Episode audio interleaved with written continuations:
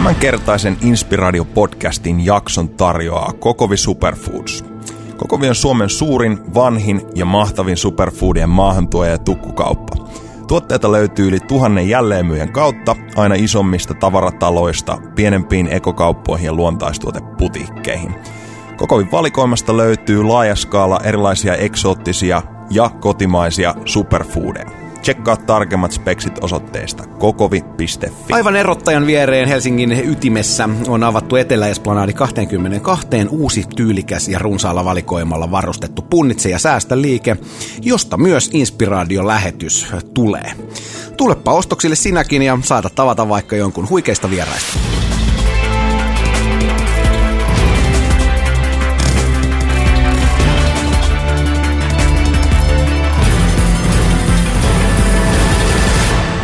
Kevät puskee ja Inspiradio jatkaa. Jaakko, mainiointa huomenta ystäväiseni. Sitä samaa, Tuomas. Minkäslaisella kärjellä tänään liikenteessä?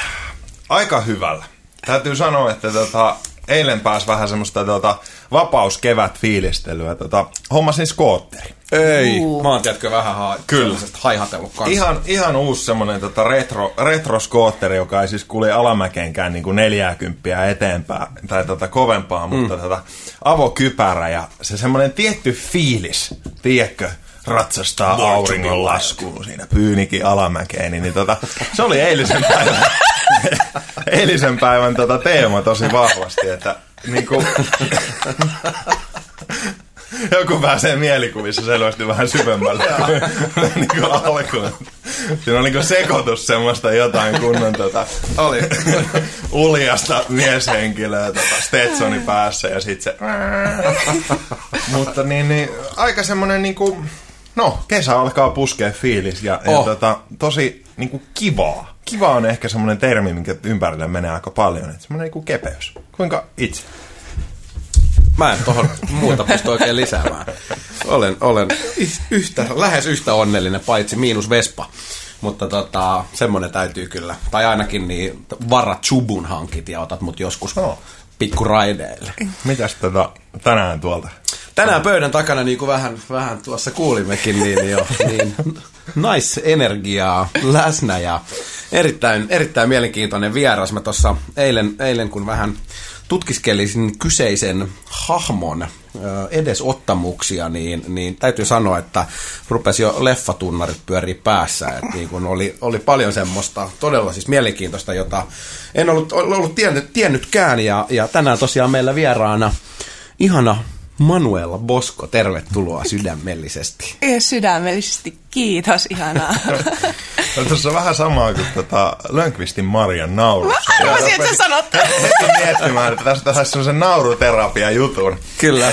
Vasemmalle Manuela ja oikealle Marja. Ja siis on tota, tota soundia tuota korvia ja katsoa, että kuinka pitkään pystyy olemaan masentunut siinä välissä. Siinä saisi tulla jo silleen aika vahvalla mököjunalla, ettei siitä toipuisi. Joo. Hei, tosi mahtavaa, että oot, oot paikalla ja saat järjestettyä tätä aikaa. Vissiin muksu jäi kotiin ja tuossa vähän mainostitkin, että sai, sai nukuttua pitkästä aikaa.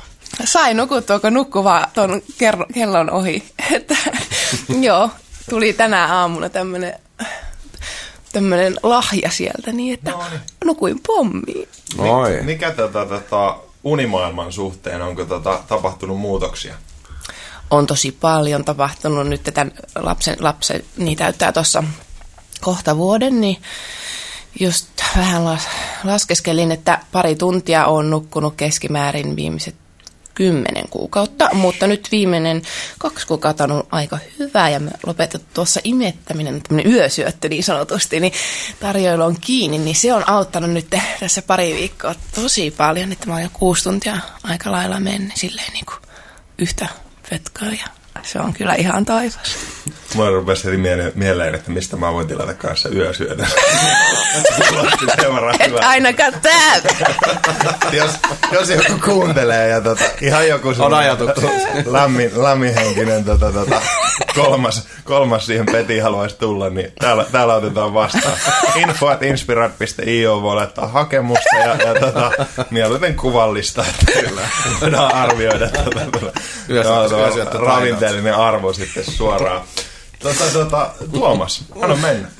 Hei, miten, ihan mielenkiinnosta tämmöinen lapseton, kun itse olen, niin miten, miten ihmiset siis, kaikki vanhemmat pärjää tommosella parin tunnin setillä? Sanoit, että melkein vuosi mennyt. No, sulla on ehkä, ehkä ollut siinä erikoistukijoukot mukana, mutta siis eikö se, eikö se jossain vaiheessa nyt käy, käy aika kuumottava? No huonostihan ne pärjää. Ei vaan Kato nyt, kato nyt tonne ympäri. Kato nyt tänne. Tota, kyllähän se vähän levottavaksi aina saattaa mennä, mutta mm. niin kuin jos ihan nyt vakavissa tässä hirveä puhutaan, niin kyllä siinä välillä on, niin kuin mennään semmoisia ulottuvuuksia, että harvemmin on oltu, että ihan sen väsymyksen tähden, mm. niin kyllä meikäläinen kun ajattelee, että kymmenen tunnin, yhdeksän tunnin unet on niin kuin ollut kolmekymmentä vuotta semmoinen mm. must. Joo. Ja urheiluaikana vielä enemmän, niin niin tota, yhtäkkiä hypätä siihen. Totta kai hormonit auttaa, mitä tulee siinä mukana, mutta ne. On se aika. Siinä rupeaa niinku välillä niin semmoiset ilotulitukset, kun pinna alkaa, alkaa niinku yksinkertaisesti kimmahtaa pikkusen nopeasti. Että, et kyllä se täytyy sanoa, että ihmisillä, joilla on niinku huonosti nukkuvat lapset tai yksikin riittää, mutta silleen niin. Ja siinä, jos teet vielä duunia samaan aikaan, ja, niin se on ihan semmoinen niin kuin, ehkä mm, sitä osaa kyllä nyt arvostaa aivan eri tavalla, että on se, kyllä siinä niin kuin tuki, kaikki tuki on erittäin, erittäin tervetullut, että sitä ei, en olisi niin kuin vuosi sitten osannut kuvitella, että se on tällaista. Jokainen, joka on nyt tuota, aamun raikkaana siinä nukkunut yksitoistatuntiset pohjat. Ottakaa semmoinen vielä pieni kiitollisuus ekstra ja miettikää, että miltä se olisi tuntunut, jos olisi ollut se kymmenen kuukautta pari tuntisia taustalla. Mä en osaa uskalla ajatella. Joo. Hei, mitä tuota, tälle vuodelle, mitä painopisteitä, ajatuksia, mitkä on ollut semmoisia kertaantuvia teemoja? Onko jotain alkuvuodelle? No, tar- puhutko nyt niinku menneistä vai? Ihan, Ihan. Oikeastaan. Mitä elämä on tuonut vastaan vuonna kaksituhattaviisitoista? No täytyy sanoa, että tämä on kyllä niinku nyt, on kyllä semmoinen taikavuosi menossa. Ja jotenkin isot kelat on, mulle niinku henkilökohtaisesti tuntuu, että on tässä nyt vuoden puolitoista, ehkä kaksi kiinni pyörinyt. Ja hakenut varmaan... Tai mennyt syvemmälle tuo raskausaika ja, ja sitten tämä pikkulapsiaika on tietyssä mielessä niin kuin fyysisessä todellisuudessa tälleen, niin laittanut mm, semmoiset uudet rajat, että on ollut mahdollisuus tavallaan syventyä, koska ei ole ollut mahdollisuutta kimmertää joka paikkaan, mikä mulla on ollut aina tapana, että mä oon tehnyt tosi montaa juttua ja en nyt samaaikaisesti, mutta kuitenkin energia on mennyt hyvin moneen asiaan ja on niin kuin luonteeltani tämmöinen aika nopea ja tykkään tehdä. Mä oon kaksonen myös niin kuin näin. Niin, niin mon, moni asia niin kuin tavallaan tuntuu hyvältä, että on niin kuin siinä vähän niin kuin limittäin. Mutta, mm. mutta nyt on tilanne vähän niin kuin muuttunut sille, että kun aika on ollut rajallisesti, niin on pitänyt fokusoida erittäin tarkasti ja priorisoida. Ja se on ollut äärettömän, nyt kun se alkaa sel, niin kuin jotenkin selkeytyä, selkiytyä, niin tota, se on ollut ihan mielettömän äh, niin kuin, jotenkin antanut aivan uuden tason elämälle ja semmoisen niin kuin kirkkauden. Ja musta tuntuu, että hyvin semmoista vanhaa, vanhoja pikkulapsesta asti olevia niin kuin ehkä unelmia, jotka on ollut pitkän, pitkän aikaa vähän peitossa, niin on noussut ylös. Iso... Osa asioista, mitä olen tehnyt aikaisemmin, on karsiutumassa ja olen halunnut niin kuin terävöittää ja panostaa nyt tiettyihin, ää, tiettyihin asioihin oikein kunnolla ja sitten muut jättää niin kuin pois mm. tällä hetkellä. Ja sitten täällä taivaalliset, taivaalliset olennot ja johdatus on hyvin voimallista tällä hetkellä. Niin kuin tuntuu, että on vihdoin... oppinut ehkä ottamaan myös vastaan eri tavalla kuin aikaisemmin. Ja ehkä just siksi, että on käynyt myös vähän syvissäkin. On ollut niinku semmoisia isoja jaksoja, syviä jaksoja, niin tuota, laittanut taas erottelemaan ja pyytämään niinku johdatusta pyytämään apua eri tavalla ja, ja silleen kokonaisuuksien näkemiseen ja suurempaan ymmärrykseen ja tämmöiseen, että sais, että onko tämmöisen leikki- ja taikaelämän eläminen, käytän nyt tätä sanaa ihan tietoisesti, mm, niin mm. tota, että kun mä oon nähnyt tyyppejä, jotka elää ihan oikeasti siinä ja nyt musta alkaa tuntua, että, että se on vaan oikeasti siitä kiinni, että mihin sinä uskot ja, ja tuota, tietyt ajatukset, kun ne tarpeeksi monta kertaa siellä päässä liikkuu, niin sitten niistä tulee uskomuksia ja Ja sitten sä elät sen mukaan, mihin sinä tällä hetkellä juuri nyt uskot ja kaikki peilaa sitä. Ja nyt tämä on eri, jotenkin tuntuu, että on ollut kunnon kevätsiivas ja se on vielä meneillään, mutta, mutta se tuntuu aivan järkyttävän hyvälle. Kuinka, tu- niin, Eiku, että kuinka nopeasti sulla menee tavallaan fyysiselle tasolle tai sillä lailla, kun mm-hmm. just sanoit, että nyt vanhoja juttuja jää pois ja uutta on tulossa, niin onko yleensä sille, että se on joku prosessi, joka ottaa X aikaa, vai onko se siinäkin niin nopea, että nyt tämä tuli selkeäksi, nämä laitetaan heti jäähylle ja sitten noita kohti niin kuin vauhdilla, vai minkä tyyppisiä tapoja? Öm, no perinteisesti tässä on ehkä, että mä oon aikaisemmin tehnyt vähän väkivalloin, joskus siis kymmenen viisitoista mm. vuotta sitten näitä luopumisia, ja ne on tullut sitten aina eteen. Että semmoinen orgaaninen niin kuin, rytmi on tällä hetkellä, että joissain asioissa se voi olla nopea, mutta, mutta tuota, kyllä semmoisissa isoissa, todella tärkeissä jutuissa, niin kyllä mä huomaan, että ne vie tavallaan hetken aikaa, että et sen tajuaa, että okei, tässä alkaa nyt niinku energia olla käyty läpi ja tämä voi niinku jättää, että joskus se on vienyt vuosia, nykyisin ehkä joitain kuukausia tai viikkoja. Se vähän, vähän riippuu asiasta, että mitä tärkeämpi, niin yleensä se kuitenkin, ei se ole niin kuin ihan hetken juttu, että kyllä se ainakin vähintään tietysti alitajuisella tasolla niin, niin kuin mm. käy niitä kieppejä, mutta että kyllä, kyllä niin kuin, ehkä keskimäärin sanotaan, että puhutaan niin kuin viikoista, joistain kuukausista ja ei ne ole mitenkään, että se on kerralla leikataan, että okei nyt tämä, nyt minä olen tässä näin ja minä olen, en usko ollenkaan tämän tyyliseen, mm. eikä se ei olisi oikein mielenkiintoistakaan, mm. mutta tuota, toki on semmoisia syklejä, että tulee kaikki, niin kuin tuntuu kerralla, pakkautuu ja yleensä se on juuri näin ja hyvää niin, että ja tykkään itse siitä, että se on niin kuin kaikki kerralla, tuodaan ne jutut ja puh, niin kuin katsotaan, että mitä, mitä tässä nyt, mitä usein, use, usein se vaan näyttää olevan tämmöisen luonnonlakikin, että se energia tiettyihin sykleihin ja aina, miten nyt tiivistyy ja sitten tulee ulkoisessa maailmassa ne asiat hirveä. Oli se sitten niin sanotusti vaikeita juttuja tai upeita juttuja, niin sitten ne tulee niin kuin lak, lak, lak, lak yksi toisessa perään ja erittäin hyvä niin, koska se kertoo jotain, tai siinä on mahdollisuus niin kuin semmoiseen erittäin isoon hyppäykseen. Niin. Mä oon niitä fiilistellyt jotenkin vahvoja synergioita tunnen ja, ja tota, fiilistellyt itse tätä Walt Disneykin muun muassa sitaattia, että all you can imagine is real tyyppisesti ja, ja myös sitten niinku päinvastoin. Koetko sä, että, että tavallaan noilla uskomuslaatikoilla, mitä meillä on, on mm. niin, niin sekä hyvässä että pahassa, niin, niin on, on tosiaan niin kuin todella paljon vaikutusta siihen, mitä, miten meidän elämän onnellisuusaspektit kulkee? Kyllä mä koen ja se Se on, totta kai se on niinku tieteellinen fakta. Se ei ole niinku mikään hihulihomma. Mm. Et mi, tietysti jos sitä ajattelee, että mä en usko näihin juttuihin, mm. niin se kaikki elämä, niinku, tavallaan sä vedät just sitä puoleesi, mitä, mitä, ja näet sen, mihin sä uskot. Et silloinhan myös kaikki todisteet on sitä uskomusta tukevia. Mm. Ja näin myös toisinpäin, ja se on aikamoinen lahja, että näkee tavallaan sen...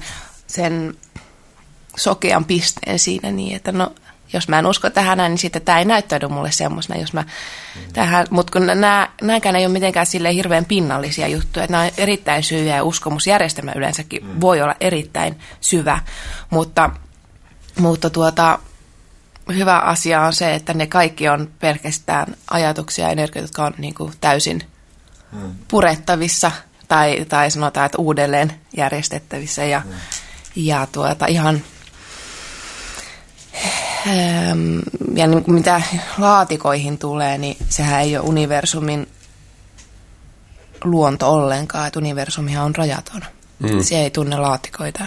Ja siksi, jos ajatellaan, että okei, että mä uskon tämmöiseen asiaan, mitä sä pidät vaikka täysin niin kuin fantasiana tai niin sanotusti epärealistisena ajatuksena, mutta toisaalta, että palaat tähän niin kuin reaalimaailmaan. Sitten voi kysyä, että, että, että mikä tässä niin kuin pohjimmainen tarkoittaa, että on, olla, ollaanko me siinä samaa mieltä, että kumpikin haluaa niin kuin olla onnellinen. Ja jos tämmöinen maailma tekee mut onnelliseksi, niin miksi se olisi tavallaan niin kuin parempi, että mä olisin niin sanotussa reaalimaailmassa, jos se mm. ei tee mua onnelliseksi. Semmoinen, mitä mä oon monesti vähän filosofisesti pyöritellyt, että jos pohjaoletus on se, mikä monellakin on, että meillä on kuitenkin vapaa tahto, mm-hmm. niin se, että sen jälkeen meillähän on niin kuin vapaus nimenomaan ohjelmoida ihan minkälainen uskomusjärjestelmä ikinä. Mm. Ja toi on mun mielestä niin siisti ihan vaan pohjimmiltaan jo kelana, että sillä ei tarvitse olla mitään linkkiä välttämättä siihen, miten asioiden vähän niin kuin pitäisi olla. Sähän voit luoda ihan täysin minkälaisen järjestelmän ikinä, muuttaa sitä matkan varrella just niin paljon kuin haluat. Ja se pointti on nimenomaan se, että jos sä luot tietynlaiset tavallaan lasit, millä tarkkailee asioita, niin silloinhan näkee, havainnoi niitä asioita. Ja pohjimmiltaan noin kaikki loppujen lopuksi mun mielestä johtaa siihen, että miten se transformoi, miten se muuttaa sitä havainnoijaa, joka ei ole riippuvainen enää niistä laseista. Että mitkä tavallaan jutut on niin syvällä tasolla, että sitten siihen voi lyödä minkälaisen tahansa uskomusjärjestelmän, tunteen, ajatuksen, johon, jonkun tota, mikä ei ole tavallaan se henkilö, mikä ei ole se hahmo. Koska noihin kaikki on vaan kiertäen, on lainassa, niitä me voidaan niinku luoda tai, tai tota, tarttua niihin, mm. jos, jos se jotain opettaa, mutta tota, että mikä on loppujen lopuksi pysyvää meissä. Et kaikkihan noi on tavallaan välineitä nähdä eri puolia, nähdä eri perspektiiviä asioista, ja toi mun mielestä aina kuitenkin jonkinlaisen dualistisen maailmankatsomuksen piirre, että joku lähtee kyseenalaistamaan, että tämä on parempi tapa tarkastella tai tämä on huonompi tapa. Riippumatta vaikka ne luotaisiin ihan siihen, että okei, okay, on tiettyjä fysiikalakeja, on tiettyjä juttuja ja totta kai suurin osa ihmistä näkee, että niitä olisi hyvä olla linjassa niiden kanssa. Mm. Mutta silti, totta kai tietynlaisilla laseilla voi nähdä jostain asiasta puolia, mitä taas tietyillä ei voi. Et se on mun mielestä aina, aina niinku kiehtovaa, että kuinka paljon ihminen pystyy karsimaan itteensä ja tavallaan tehdä itteensä alastomaksi ja sen jälkeen kantaa niitä jotain kokemuksia ja oivalluksia sieltä mukana. Koska helpostihan näissä niin kuin altistuu just kritiikille ja monenlaisille asioille, koska valtaosa ihmistä pitää tietynlaista uskomusjärjestelmää yllä. Ja jos mm. joku poikkeaa niistä, niin se on heti vähän niin kuin jonkinlainen haaste. Et koska sinä teet eri tavalla asioita, niin meidän pitää vertailla, meidän pitää jollain lailla niin kuin kilpailu haastaa mm. tässä. Mä itse asiassa just tuohon liittyvän meemin eilen osui silmään, niin oli, oli hauskaa justi, että, että sen sijaan, että olisit huolissasi siitä, että mihin mä uskon tavallaan niin kuin eri lailla mm. kuin sinä, niin, niin kannattaisi ehkä olla enemmän huolissaan siitä, että miksi sä olet huolissaan siitä, että mm. mä uskon eri lailla mm. tyyppisesti.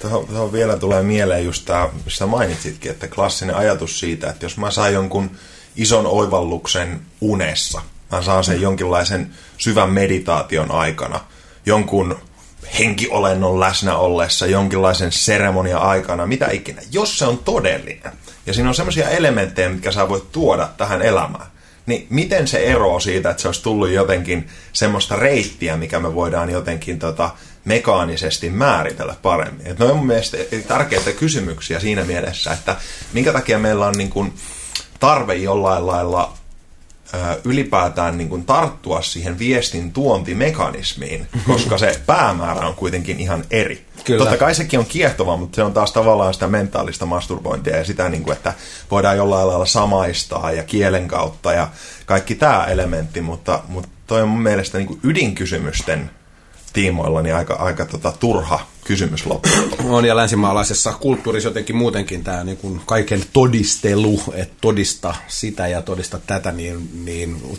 tuntuu olevan vielä aika vahva, vaikka varsinkin tai, tai varmasti niin kuin kevenemään päin. Mä uskon, että säkin oot, Manuela, joutunut, joutunut tietynlaisiin haasteisiin elämäsi aikana, nyt varsinkin viimeisen, viimeisien vuosien, niin niin tämmöisten niin sanottujen skeptikkojen kanssa, että onko, onko, onko sulla paljon, paljon semmoisia niin kuin tylsiä kokemuksia vai, vai oletko päässyt vähällä viittaan nyt esimerkiksi näihin enkelihoitoihin? Niin.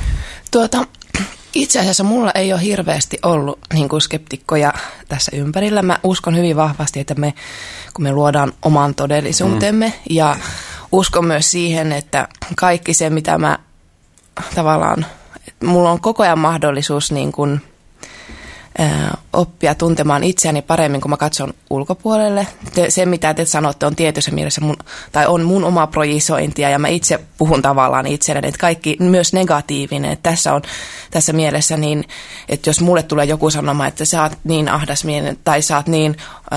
Äm, Niin, kuin, harhainen. niin harhainen tai jotenkin niin kuin haihatteleva tai näin, niin se on mun oma ääni, joka on vielä joku epäilys, mm. jos se tuntuu, jos se resonoi mun kanssa silleen, että oikein, että tämä tuntuu oikeasti musta pahalla. Sitten voi olla, että joku tulee sanoa ja näin, ja se ei enää tunnu niin kuin missään. Mutta, ja siksi se on niin kuin hirveän vapauttavaa, koska se vaan... Ää, kertoo mulle, että mun pitää vaan itse tutkia vielä tätä aluetta itsessään, että epäilenkö mä vielä jotain asiaa. Ja jos epäilen, niin sitten käydä sitä niin kuin sydämessä läpi. Mutta ö, kysymykseen vastaten, niin tosiaan mulla ei hirveästi ole tullut näitä skeptikkoja. Että päinvastoin musta tuntuu, että älyttömän paljon ihmiset ottaa yhteyttä nimenomaan näiden henkisten asioiden puitteissa, joka ei ole mikään ihme. Ja se, mitä nyt tähän sanon näistä... tästä todellisuudesta, mitä on, mikä on todellisuus. Siihen ei ole vielä kukaan osannut vastata, ei tiedemies, eikä fyysikko, eikä, eikä kovin moni muukaan tai taiteilija, että, että siinä mielessä niin, niin tuota, ehkä se, mikä, mikä, tai mitä kulttuuria jotenkin tähän itse koen, että Suomeen niin kuin olisi varmasti hyväksi, niin kun me eletään hyvin paljon tuolla päässä. Ja mieli on meillä se, joka erottelee. Se on se erottelija ja sydän on se yhdistäjä. Ja aina kun me pystytään katsomaan mitä tahansa asiaa sieltä sydämestä, niin me nähdään se kauneus ja se lempeys ja se tunne on niin kuin vähän erilainen kuin sitten se tulee tuolta mielestä ja silloin me lähdetään tuohon dualismin ja, ja kilpailun ja kaiken tämmöisen niin kuin vertailun maailmaan, ja, joka kielii mistään muusta kuin epävarmuudesta ja se on ihan todellinen siinä mielessä, että niin kauan kun me ollaan päässä meidän omassa egossamme, niin me ollaan epävarmoja, koska me ei voida luottaa mihinkään, koska me ei olla yhteydessä niin sanotusti rakkauteen, joka on meillä sydämessä ja joka on meillä, meissä jokaisessa. Että tämmöinen niin kuin, että Suomi on hyvin vahvasti niin kuin Mm, tavallaan siinä on hirveän hienoja asioita ja tämä on hyvin, hyvin henkisesti niin kuin tämmöinen äh, hedelmällinen maaperä, maa, erittäin voimakas äh, henkinen energia täällä resonoi ja siksi täällä on myös ihmiset, m- sanotaan myös niin kuin, äh, hyvin uteliaita ja enemmän tai vähemmän ainakin joskus on, ovat kokeneet, että, että tota... voi olla jotain muutakin, että kyllähän suomalaistakin yli puolet esimerkiksi uskoo vaikka enkeleihin, jos mm. otetaan se nyt yhtenä tämmöisen ilmenemismuodossa. Mm. Ja uskoo johonkin. Mm. Joitakin tietoja perusteella yhdeksänkymmentäseitsemän prosenttia ihmisistä uskoo johonkin. Mm. Ja silleen, että mihin sitten, niin se on niinku, tavallaan se on aika irrelevanttia, vaikka se on äärettömän relevanttia, koska se muokkaa meidän maailman täysin kokonaan. Mä tulee tuosta mieleen se, mikä... mikä tota... mun kokemusten mukaan välittyy käytännössä kaikista niistä ihmisistä, joilla on jonkinlainen, käytetään nyt vaikka termiä yhteys, riippumatta sitä mihin se on. Mutta siinä tulee sellainen tietty rauha, mikä peilaantuu aina. Ja tämä on mun mielestä hirveän kiehtovaa ollut, ollut observoida sitä, että et mikä se on se piirre, koska sitä on hirmu vaikea sanottaa. Että se on just semmoinen, mikä, mikä tavallaan vaan läsnä ollessa sen saa kiinni sen, että hei, että tämä näyttää mulle jotain niin kuin puolta. Ja, ja tästä mulla on ollut semmoinen kela pitkään, että käytännössä meidän yhteiskunnassa ei ole ketään sellaista henkilöä tai rakennetta, mikä käytännössä aina kulttuureissa on ollut. Että on ollut se joku vitsin shamaani tai joku, joka on pyörinyt siellä metsässä koko elämänsä ja nimenomaan karsinut sitä tavallaan minä olen hmm. muotoa täysin pois ja, ja pyrkinyt vaan nimenomaan siihen yhteyteen. Ja mä uskon, että suurin osa siitä tavallaan paranta- parantumisesta ja muusta on ihan vaan sen henkilön läsnäolo, joka peilaa sitä, että mä en vaadi sulta yhtään mitään, sun ei tarvitse näyttää mulle yhtään mitään. Ja se peili on niin voimakas siihen, että, että wow, että ai niin toi palanen oli myös minussa. Mm. Ja jos ton peilaa meidän yhteiskuntaan, niin, niin kuin, okei, joku lääkäri, jolla on vaan enemmän tavaraa mielessä kuin kellään muulla, niin, niin on aika tavallaan karkea jonkinlainen esimerkki siitä samasta niin kuin shamaanista, jonka rooli ei ole välttämättä ollut niinkään edes antaa tavallaan sitä dataa, vaan luoda vaan tavallaan tietynlainen peili sille ihmiselle. Ja nämä on mun mielestä hirveän kiehtovia, että nimenomaan mikä asia meidän yhteiskunnassa peilaista jotenkin rohkaisisi tuohon, koska kaikkihan menee enemmän tai vähemmän nimenomaan siihen suuntaan, että lisää dataa, mennään niin kuin sillä, sillä puolella ja, ja sitten taas se niin kuin tunne maailman kautta karsiminen, niin toki nyt on herännyt vähän kaiken maailman mindfulness-juttuja ja muiden kautta, mutta sillä ei ole tavallaan semmoista samanlaista rakennetta tai roolia, mikä käytännössä kaikissa kulttuureissa on jollain lailla ollut. Mm. Että sitten taas joku uskonto tai muu on taas täysin päinvastoin, että mm. minä ohjaan sinua versus se, että, että niinku just joku shaman, että minä en kerro sulle yhtään mitään, minä mm. vaan oon tai annan tämän vitsin lasillisen tätä lientä, että se näyttää sulle. Mm. Siinä ei tule tavallaan se viesti, vaan se tulee sen oman jonkinlaisen oivalluksen tai kokemuksen kautta, mikä on mun mielestä tosi merkittävästi erilainen tapa niinku opettaa jotain. Mm. Tämä on erittäin, nappaa heti kiinni tästä, erittäin tota, tärkeä ja tarkka havainnointi, joka ö, voisin sanoa, että itse koen, että Suomessa ehkä tämän paikan jollain, jossain määrin, niin, tai meidän niin sanotusti pelastaja ehkä on se, että me ollaan luonnossa. Esimerkiksi kesämökkeily on yksi semmoinen, tai saunominen on yksi mm. semmoinen tapa, joka suoma, se, on, se on hyvin, hyvin, hyvin henkinen juttu. Mm, Just hyvä. Siksi, että se riisuu meidät ihan kirjaimellisestikin ja sitä ei edes ymmärretä, että se antaa meille sen armon tavallaan olla, olla läsnä ja itse vaan niin kuin suodatetaan niitä, sitä mieltä siellä. Että kyllähän se, se niin kuin tuossa just sanoit, että, että mitä enemmän sitä dataa sinne tulee ja mitä tiiviimmäksi se kenttä siellä mielessä käy, niin sitä todennäköisempää, jos siinä ei ole niin kuin sydän pysty olemaan auki tai, tai pysty mm. balansoimaan sitä tasapainoa, niin että tulee yksinkertaisesti loppuun palaaminen ja, ja kaikki se väsyminen ja ahdistus ja mitä ikinä sitten, mihin se voi sitten niin kuin pah- tavallaan pahimmillaankin viedä, niin, niin mutta toisaalta se, että sä koet hirveän voimakasta tuskaa, niin on erittäin todennäköinen katalyytti siihen, että sä lähdet etsimään sitä toista. Ja se on niin kuin yksi meidän maassa yksi toivo, että ajetaan itsemme niin puhki, että sitten yksinkertaisesti autenttisesti lähdetään etsimään jotain muuta, kun huomataan, että aah, täällä ehkä sittenkin voisi olla niin kuin vähän mukavampikin olla ja tehdä tätä samaa juttua, mutta vähän erilaisella niin kuin meiningillä, että ja tätähän tapahtuu mitä suuremmissa määrin koko ajan. Kyllä, että jollekin mahdollisesti. Mm. Tuntuu, että varsinkin toi viime vuosi oli kyllä semmoista niin kuin vanhoista, vanhoista kaavoista irtipäästämisen aikaa, että todella monella tuntuu olevan niin kuin hyvinkin haasteellista, mutta sitten se on jännä, että sitten usein nimenomaan jälkikäteen, niin tämä, että, että jos ei me tavallaan muuten, muuten oivalleta, että tämä tie nyt ei ole ehkä se oikea tai ainakaan niin kuin tuolla tavoilla käveltynä, niin, niin sitten tavallaan törmätään siihen seinään jossain vaiheessa, mutta sitten jälkikäteen usein, niin se on sitten juurikin parasta, mitä elämässä on tapahtunut, koska sitten auttaa näkemään sitä. sitä. Ja toi oli mun mielestä upeata, mitä sanoit just meistä suomalaisista. Mä oon itse fiilistellyt tota paljon myös samaa, että nimenomaan saunominen ja, ja, ja tuommoinen niin kuin luontoyhteys, mikä meillä kuitenkin on vähintään alitajuisesti, että jokainen, mm.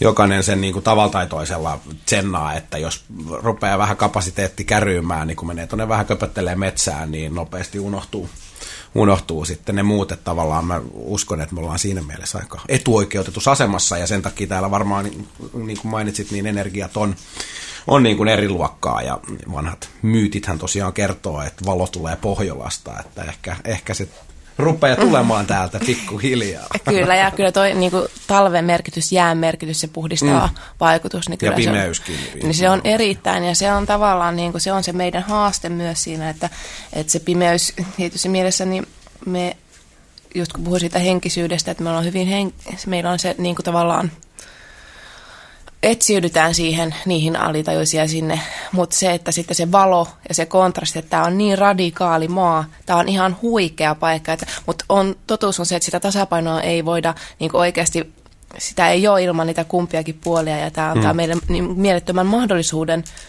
tavallaan löytää ne kummatkin puolet ja sitten niin kuin, ää, elää täyspainoisemmin näiden kanssa.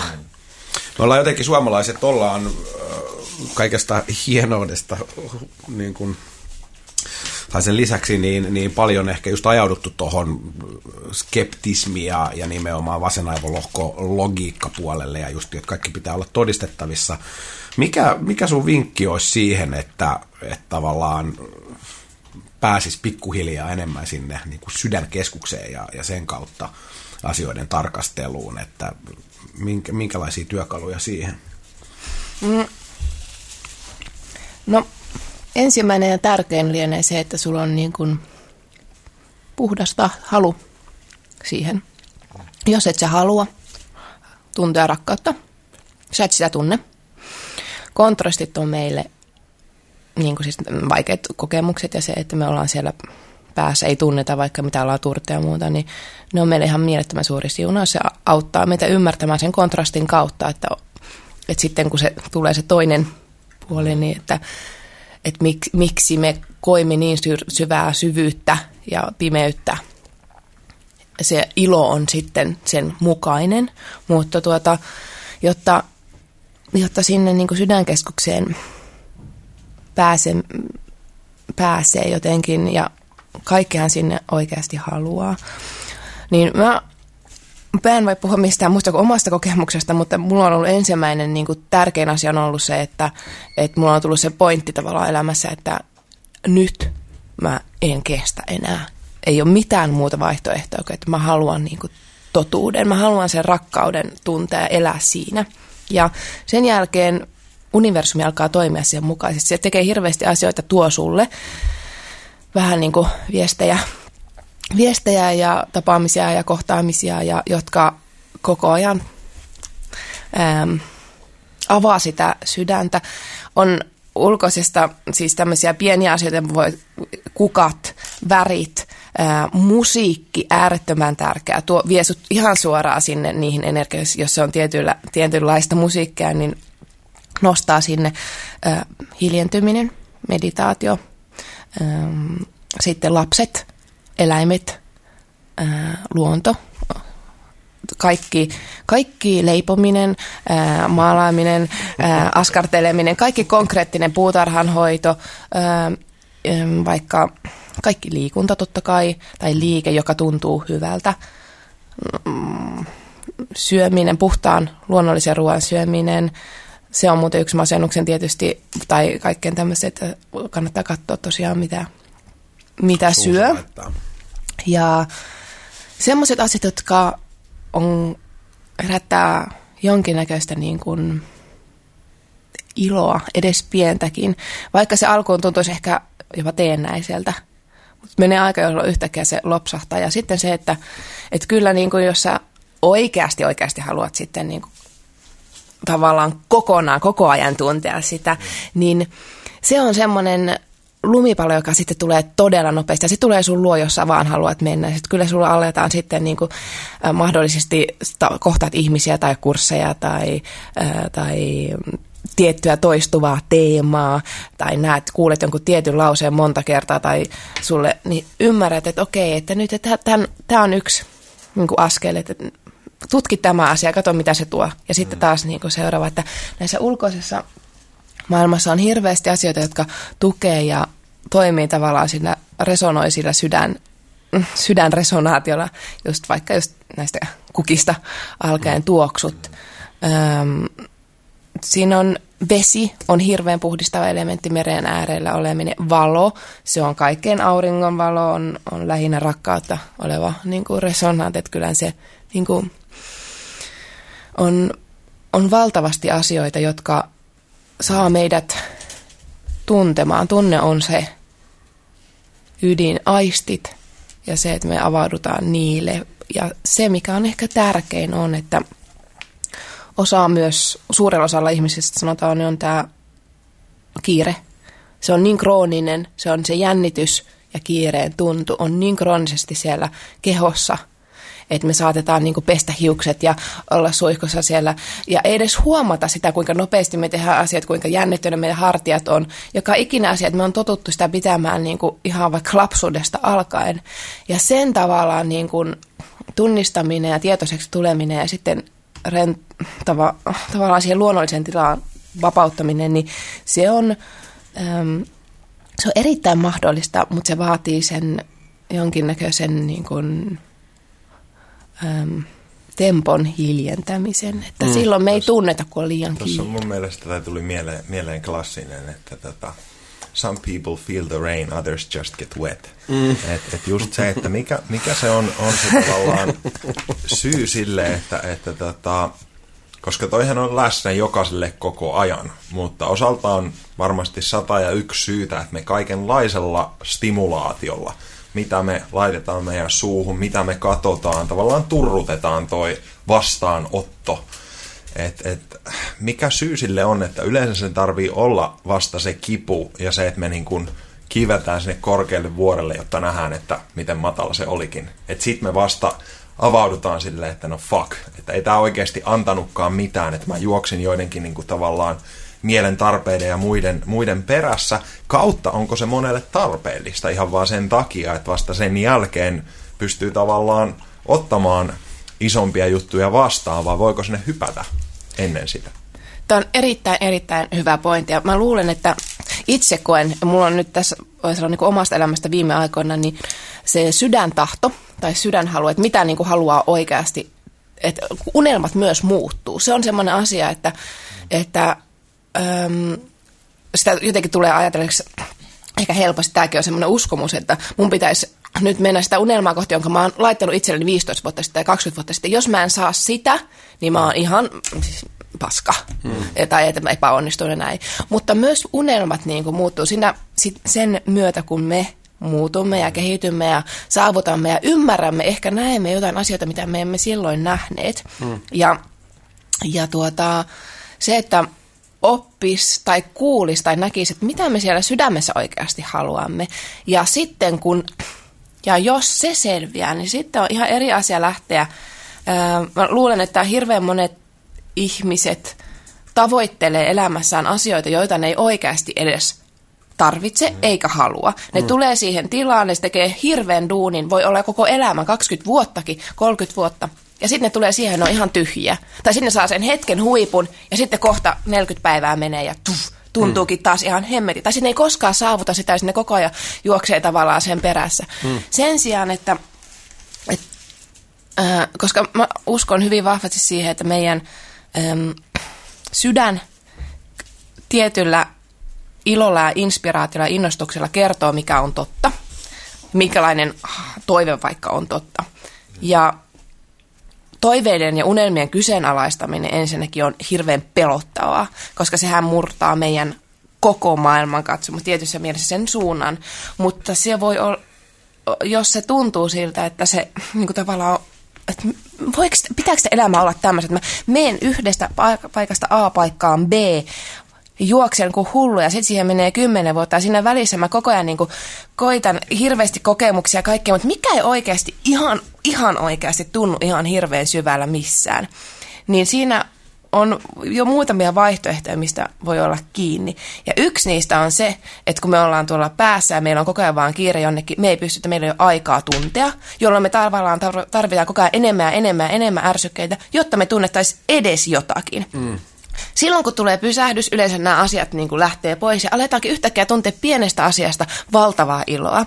Ja sitten ymmärrät, että helvetti, en mä tarvinnutkaan noita juttuja.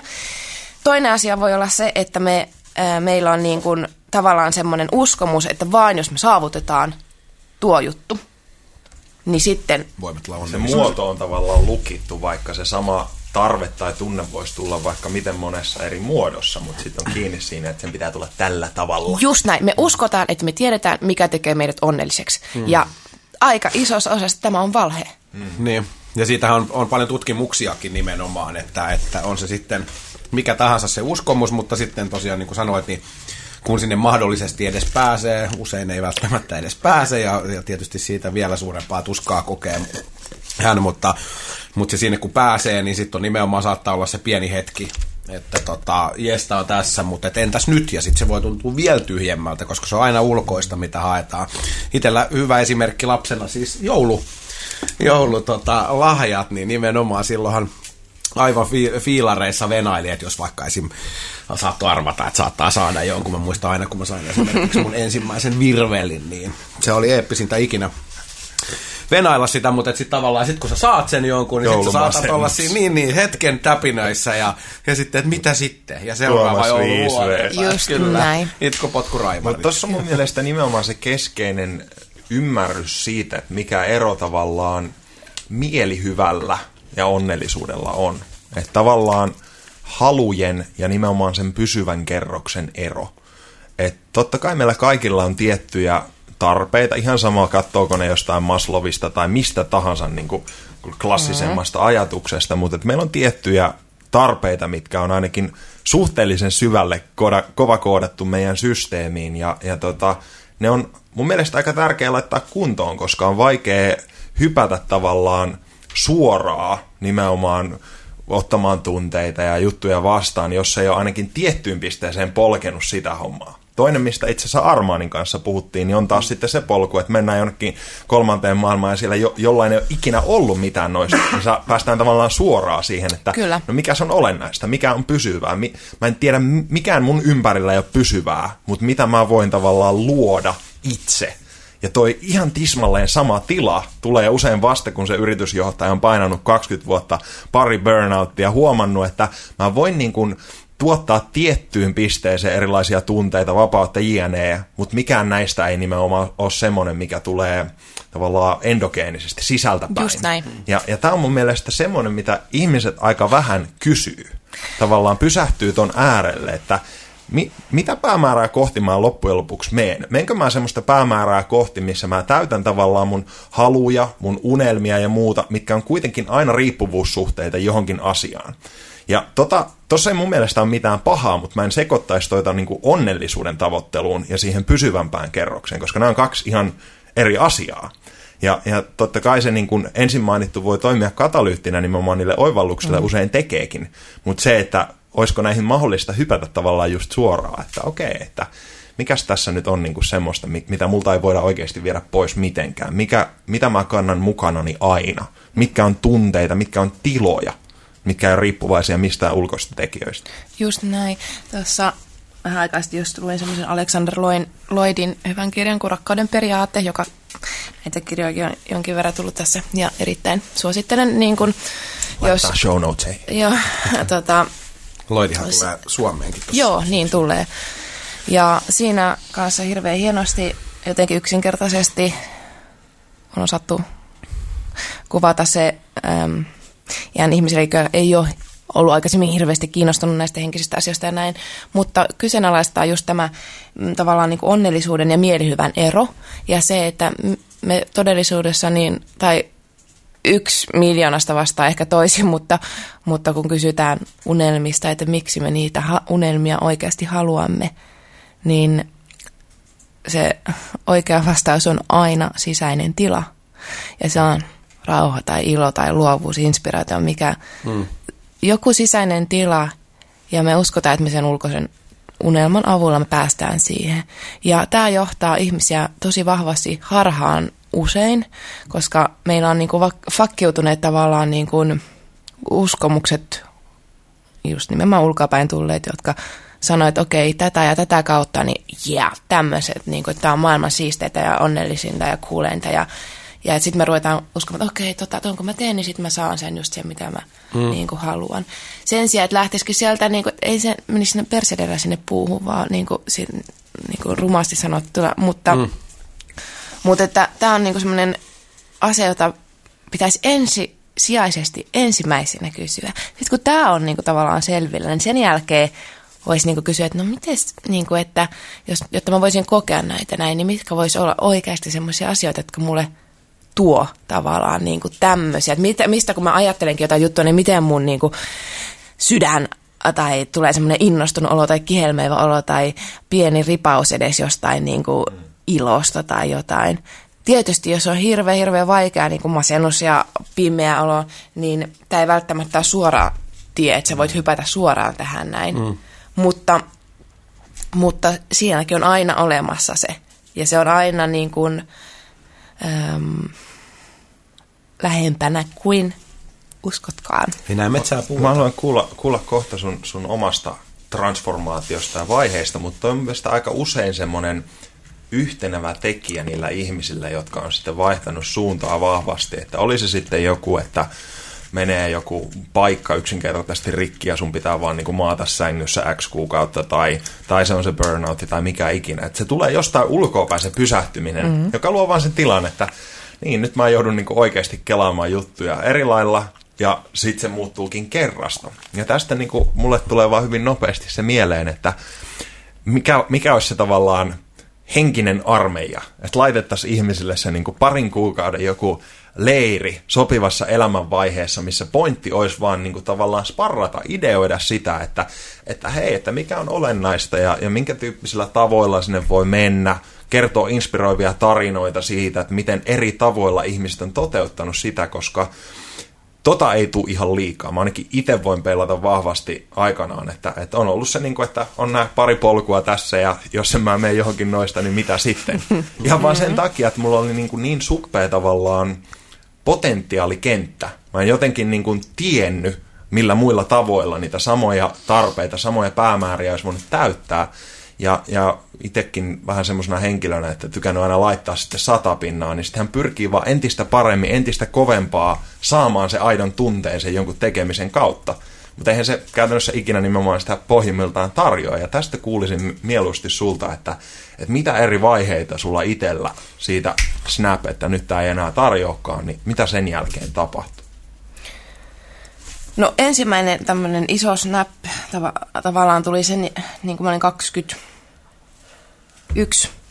ja olin siis siihen mennessä ja mä olin äh, siellä yleisurheilumaajoukkueessa ollut kuusitoistavuotias, aikuisten maajoukkueessa kuusitoistavuotiaasta asti ja mun elämä oli niin kuin pelkästään sitä huippurheilua tavallaan ja, ja siinä oli mm, tosi, tosi rakettimaisesti mennyt progressiivisesti, kaikki mennyt tosi hienosti ja hyviä.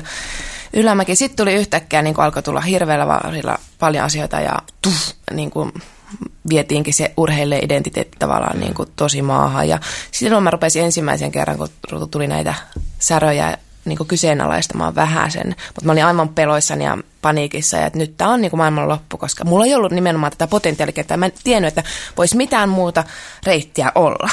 Ja koko ajan hirveän push, siis todellakin semmoinen, niin kuin, että kohta, kahta kauheammin vaan ja sitten mun isä kuoli, joka oli, hän oli mulle erittäin, erittäin läheinen ja, ja siitä oikeastaan sitä ennen jo oli alkanut se, että mä vaan suoritin, mä olin hirveän niin kuin perfektionisti ja mun sairastuin eri vaikka mihin syömishäiriöihin ja muihin ja mm. olin tosi jotenkin ahdistunut ja eristäytynyt ja näin poispäin ja tuntui, että on vaan semmoinen kone, joka tekee. Mistään ei saa, mitään, mikä ei tunnu missään.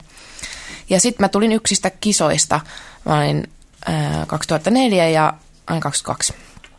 Mä vaan romahdin niin kun mun olohuoneen lattialle ja, ja huusin, että jos siellä on niin kun totuus, niin mä en enää kestä tätä valhetta, elää tässä paskassa, että rikkokaa musta ja viekää mä se niin kun tavallaan valhe pois. Että mä haluan nähdä, mikä on totta. Mä haluan elää rakkaudessa ja mä haluan vielä olla o, niin kun onnellinen ja innostunut ja inspiroitunut. Millään mulla ei ole mitään väliä, vaikka te veisitte multa kaiken. Mm-hmm.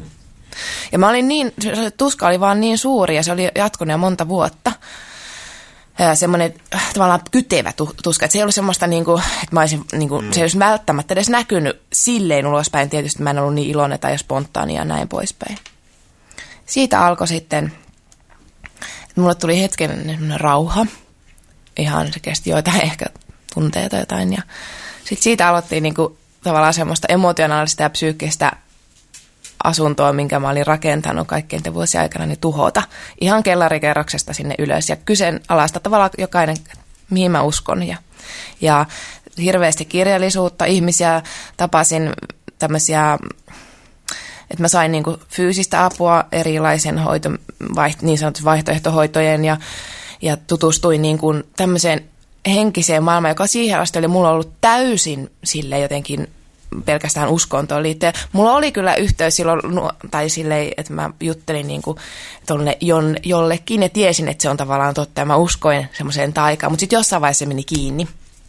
Ja tuota, ja, ja se, se oli hirveän pelottavaa aikaa välillä, koska ne, kun mä olin pyytänyt, että ne pelot tulisi pintaan, että ne mitkä lukkii tavallaan sen mun elämän niin kuin virtaavuuden, niin nehän tuli totta kai, mutta eihän ne sitten kuitenkaan loppujen lopuksi kestänyt niin kauan, että aina kun tuntuu, että nyt mä en enää jaksa, että mä en kestä näitä tuskaa, tätä paskaa, mikä musta tulee, hmm.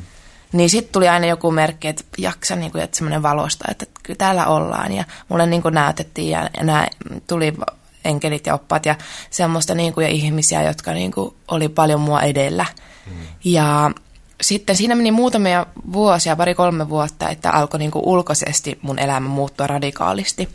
Silloin mä ymmärsin, että mun pitää jättää urheilu, lähteä sinne teatterikouluun.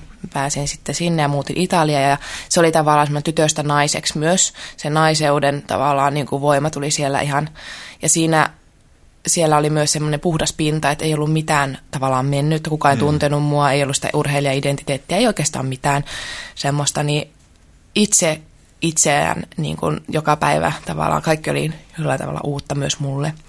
Ja maailmahan laajeni jo siitä urheilu tavallaan kuplassa, missä olin ihan hirveästi. Sen jälkeen sitten, mm, kun sieltä muutti, mä asuin Englannissa jonkin aikaa, sitten muutin Suomeen kaksituhattakymmenen, niin sitten tuli taas niin kuin uusi, astuin niin kuin työelämään ja taide tavallaan sille sektorille, sitten mä kirjoitin sen kirjan ja, ja tuota... sekä toi näyttelijä että tämä maalaus ja tämä hyvinvointi sitten laitoin tämän yrityksen pystyyn. Ja, ja tuli tavallaan semmoisia, niin kuin, että koko ajan tuntui, että, että siinä niin kuin oli hetkittäisiä jotenkin turbulensseja ja taas aina tuli joku juttu, että okei, tämä pitää vielä niin kuin käydä läpi, että tämä selkeästi niin kuin nyt tässä blokkaa jotain, ja, ja, mutta silti alkoi niinku, suuremmissa määrin koko ajan tuntua, että mulla on semmoinen niinku, tunne, että tapahtunut mitä tahansa, niin mulla on, niinku, ää, mä en ole yksin. Onko jotain semmoisia, mä välin, että jotain kysymyksiä tai jotain tavallaan juttuja, miten sä lähet siihen prosessiin, niinku, että niinku, bring me more tyyppisesti, niin mitä se käytännössä sulle tarkoittaa? No just tuon, bring me more. Se on oikeastaan se, että sanon, niin kuin sydämestä, niin mä sanon täällä mielessä jotenkin, että okei, että mä oon, mä oon nyt valmis niin kuin vastaanottamaan niin kuin lisää. Ja että mä oon valmis vastaanottamaan mm. ja avaamaan ja näkemään sen, että mikä, mitä semmoista mä teen tällä hetkellä, mikä aiheuttaa mulle tämän, jos mm. tämä asia on niin kuin se, mikä mua ärsyttää vaikka. Mm. Tai tuo mulle pahaa oloa. Näyttäkää mulle selkeästi, y- ymmärrettävästi, mitä semmoista mussa on, mikä, tai mitä mä teen, mitä mä ajattelen, mikä aiheuttaa mulle sen, että mä sitten ulkoisessa maailmassa tämän niin kuin manifestoin tavallaan elämääni. Mm. Ja sit mä saan sen. Tavallaan tai toisen mulle näyttää monta kertaa sama teema, sama aihe, sama asia. Ja, ja mä koitan sitten niin kuin sydämessäni sitä asiaa niin kuin tarkastella ja, ja puhdistaa ja, ja tuota, tuoda silleen, siunata ja kiittää ja sitten, ja sitten niin kuin tuntea mahdollisesti sen alkujuuren, ettei se olisi vaan semmoista sen seurauksen niin kuin korjaamista, vaan nimenomaan, että missä se on mahdollisesti tullut joku tunnejuttu, mm. joku uskomus, että mä en ole tarpeeksi piip jotain, mm. joka on saattanut lähteä kolmekymmentä vuotta sitten jostain niin kuin ensimmäisen kerran, että mulle ei ole vaikka annettu jotain, että mulle on sanonut, että sä et nyt vaan saa tätä, tämä piirustus nyt vaan äh, on huono, hmm. tai vai että tätä nyt ei laiteta seinälle, niin mä oon tulkinut, että no, no mä oon ihan hirveän huono piirtämään. Hmm. Ja sitten siitä on saattanut lähteä semmoinen ajatus, ja sitten mä saatan ajatella, okei, okay, mä en osaa piirtää. Hmm.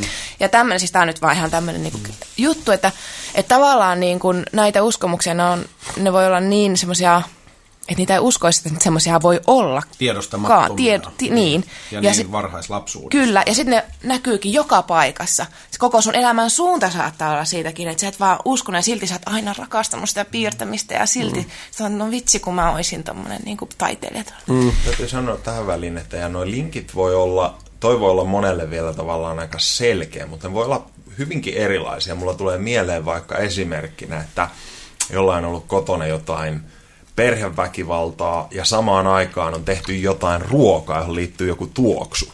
Ja sitten mm. sen tuoksuun assosioituu joku negatiivinen tunne, jonkinlainen huono, huono kokemus, joka sen jälkeen jää siihen tiettyyn tuoksuun. Mm. Ja missään elämänvaiheessa ei saa kiinni, mistä se johtuu. Mm.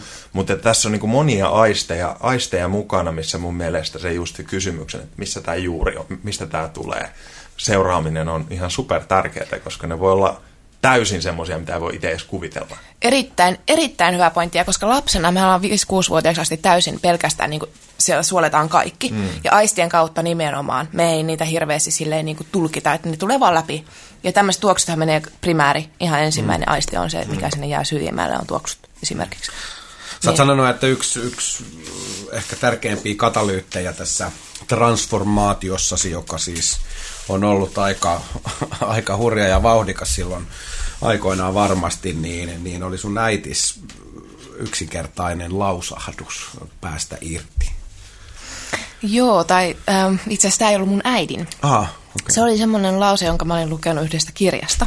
Okei. Okay. Ja se oli Karolin Myssin Hengen anatomia. Siinä oli yksi semmoinen esimerkkitapaus. Joo.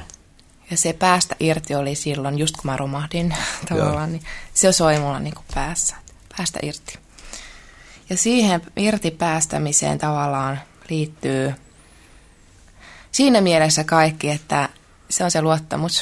Ja silloin sä laskeudut automaattisesti sydämeen, jos sä uskallat päästää irti sun mieles, mielen rakennelmista ja siitä, että miten se voidaan niin kuin pitää. Jos sä pidät mistä tahansa asiasta kiinni, niin sä oot, sidot itse siihen, jolloin sä et ole tavallaan vapaa. Sun kädet on sidottu mm. ihan kirjaimellisesti tai mieli, ja jolloin ei voi rakentua vielä mitään uutta. Mm. Ja sä pidät sitä kiinni, koska sä oot tottunut lapsuudesta, esimerkiksi monet näistä jutuista tulee lapsuudesta, niin sä oot tottunut siihen, että jos sä pääset tästä irti, niin sä kuolet. Koska me ollaan vaikka meidän vanhempien, tai se on niin kuin henkijäämistaistelua tietty ikä asti.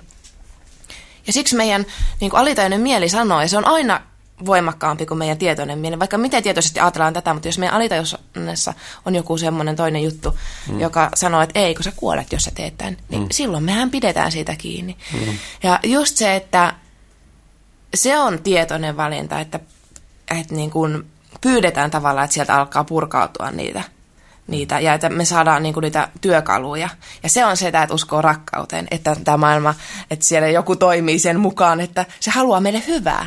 Itse asiassa nämä kaikki asiat on meille hyväksi. Nämä kaikki hirveät helvetit, mitä ikinä, miten julmia ne ikinä saattaa ollakin, niin se on sen kontrastin kautta, mitä me opitaan vielä suurempaa. Että mikä, mitä suurempi helvetti, sen suurempi niin kuin tavallaan kauneus ja mm. rakkaus siellä voidaan tuntea. Ja Ja tavallaan se irtipäästäminen on se ensimmäinen ja se tärkein asia. Sen jälkeen voi, kun se vapautuu, niin voi alkaa tulla niin kuin uutta. Ja me para- parannutaan meidän tunne, hmm. kehoa ja kaikki. Me saadaan niin kuin, ja se on hirveä, mä olin ihan hirveä kontrollifiriikki. Ja varmaan on jossain asioissa yhä edelleen, niin, mutta koitan sitä työstää niin kuin paljon. Ja on kyllä, se homma on vaan niin, että kun mä päästän irti, ja mä sanon, että relax baby, tää on se, relaa. Se on se henkisen ajatuksen mun mielestä yksi tärkeimpiä asioita. Rentoudu, se vie sut niinku luonnolliseen tilaan. Niin aina kun mä toimin mun omaa silleen pään mukaan ja pidän kiinni jostain, että sen pitää mennä näin, koska mä näen, että se loogisesti menisi A B C D, niin se ei toimi se homma. Mm. Jos mä teen noin, päästä irti, se toimiikin, se toimii ihan taikatavalla. Ja semmoisella kautta, että on, se on niin uskomatonta, että mitä universumi tuo, mitä kautta, missä muodossa. Jos vaan valmis päästämään siitä muodosta irti, niin saa, saa niin monin kerroin takaisin. Hmm. Minkälaisia kokemuksia kautta niin kuin fiiliksiä sulla on tuosta synkronisiteetistä, eli nimenomaan siitä, että sitten tuntuu, että tämmöisiä jänniä sattumia rupeaa vaan sitten lisääntymään elämässä, jotka ehkä sitten tukee sillä omalla polulla? No joo, tuota, mä vien semmoista synkroniteettipäiväkirjaa. Ja nyt viime aikoina justiinsa tullut tosi, tosi vahvasti, just viimeksi äsken tuossa punnitse ja säästä, tuli muun muassa, mulle tuli semmoinen, että näitä raakasuklaita, että, että mä en nyt en viitsi näitä, näitä tuota, tästä ostaa, että, että vähän niin kuin kalliimpia, että katsotaan nyt tässä näin. Ja sitten pyydettiin, että voisiko ottaa kuvan näiden raakasuklaiden kanssa. Ja sitten sanoin, että okei, kiitos, sä saat nämä raakasuklaat. Ihan niin kuin viime. Mutta tuota, öö, semmoisia suuria juttuja, minusta tuntuu, että nyt on, on esimerkiksi öö, ihan, ihan päivittäin niin tapahtuu koko ajan jotain, että työ... yhtäkkiä löytyykin työhuone ihan tuosta noin vaan, tai löytyy semmoinen tila, että mä laitan jonkun viestin, että mä tarvitsisin tämmöisen ja tämmöisen jutun, niin yhtäkkiä sieltä tuleekin kolmesta ihan täysin toisilleen niin kuin tuntemattomasta lähteestä, niin se sama tyyppi, että otappa yhteyttä tähän ja mieti tätä näin, tai, tai sitten mä pyydän, että mä en löydä jotain vaikka niin kuin... Tai mä näen jonkun kukaan, että se on auenna, ja sitten mä kohta luen jostain jutusta, että aah, tää kukka viestii tätä näin. Mm. Just sitä asiaa, mitä mä oon miettinyt, ja sitten mä ymmärrän, että okei, mä voin luottaa tähän asiaan, että mene vaan sitä kohti. Tai mm, vaikka joku, no, nousee just joku ajatus, että vitsi, musta olisi ihanaa tehdä tämä juttu. Sitten mulle tuodaankin seuraavaksi, että kuulee, että oot sä miettinyt, että sä voisit tätä niin kuin asiaa ää, mm. ruveta tekemään. Mm. Tai mä tarvitsisin tähän tämmöisen, että... että sitten niin kuin tavallaan semmoisen, että se, ne synkronia silloin, kun se lähtee niin kuin menemään, niin se on mulle ainakin semmoinen niin voimakas tunne siitä, että mä oon niin kuin oikeassa, tavallaan oikealla tiellä. Semmoisella tiellä, että mua tuetaan koko ajan, että mun ei tarvitse niin kuin puskea. Aina semmoinen, että pitää hirveästi puskea jotain asiaa eteenpäin, että se ei mene niin kuin tavallaan virtaavasti, niin mulle tulee semmoinen olo, että okei, että tässä on nyt jotain, että mä menen niin kuin vastavirtaan ja, ja se ei ole niin kuin... Mä en halua elää silleen, että mä fighttaan koko ajan. No, se on mun mielestä aika, aika semmoinen selkeä juttu, että usein niin kun ihminen mun mielestä tulee tietoisemmaksi eri tasoilla tavallaan syy-seuraussuhteista, kausaliteeteista sille, että mitä minun oma ajatukseni saa aikaan minun ympäristössä, mitä minun tai jonkun muun on, niin kuin tunne vaikka aikaan saa siinä ympäristössä minussa, mihin se seuraavaksi johtaa. Ja se, että, että tolle mun mielestä aika olennaista on, että se ihminen kantaa vähän niin kuin mukanaan just tämmöistä työ, tyhjää huonetta, mikä voidaan kalustaa siinä hetkessä. Että jos se on täynnä nimenomaan kaikella stimuluksella ja muulla, niin meillä on kykyä nähdä niitä pieniä sävyjä siinä jossain sanassa tai siinä ihmisen tunteessa tai siinä kukassa olevia värejä tai mikä, mikä ikinä se triggeri onkin. Mutta sen jälkeen mä näen, että, että missä tavallaan tietoisuudessa ja muussa on, on monellakin tavalla se ydin, niin on, että me tullaan nimenomaan hyvin konkreettisesti tietoisemmaksi siitä, että mitä kaikkea meidän ympärillä tapahtuu. Ja sen jälkeen me voidaan zoomata just niin syvälle se jonkun kukan olemukseen, kun me ikinä halutaan, koska meillä on tavallaan loputon hiekkakenttä meidän mielessä, mikä me voidaan täyttää pelkästään sen niin kuin kukan vitsi kasvisolukoiden olemuksella ja nähdä, miten käsittämättömän niin kuin monimutkainen juttu se on. Ja jos toi ei ole niin kuin taikuutta, niin ei mikään. Et tässä on mun mielestä aika, aika kiehtova kela just sillä, mistä ollaan aiemmissa jaksoissa puhuttu, että kun siinä sipulissa on niin saakeli monta kerrosta, ja sitten jos sitä katsotaan vaan, että no joo, tässä on nämä kuoret ja se on niin kuin sipuli. Että, että Manuela puhuu sipulista, että, että, tässä niin kuin, että sit jos ne lasit muuttuu, niin me ruvetaan näkemään niitä eri sävyjä kaikilla eri tasoilla. Oli se sitten mielentaso, tunnetaso, sitä niin kuin laajemmat tasot, mitä se ikinä kellekin sitten tarkoittaa, niin mä en itse ihmettele yhtään, etteikö tuossa tule aika helposti sitä niin kuin taikuus sanana piirre, mm. piirrettä, koska se tulee niin ylitse vuotavasti se tietty kauneus tai semmoinen, niin kuin, vaan että mä tiivistän, tiivistän usein omassa mielessäni tämän näihin niin kuin ajatuksiin, että jos mä olisin niin kuin Jumala, mä olisin tavallaan semmoinen, että mä voisin luoda tyhjästä niin kuin jonkun universumin, jonkun maailman, niin mä en pienessä mielessäni pystyisi niin kuin keksimään mitään niin siistiä, niin monimutkaista kuin mitä tämä todellisuus on nyt. Mm. Että yritäpä niin kuin insinöörinä kelata toi joku kasti, että mitä kaikkea siinä tapahtuu.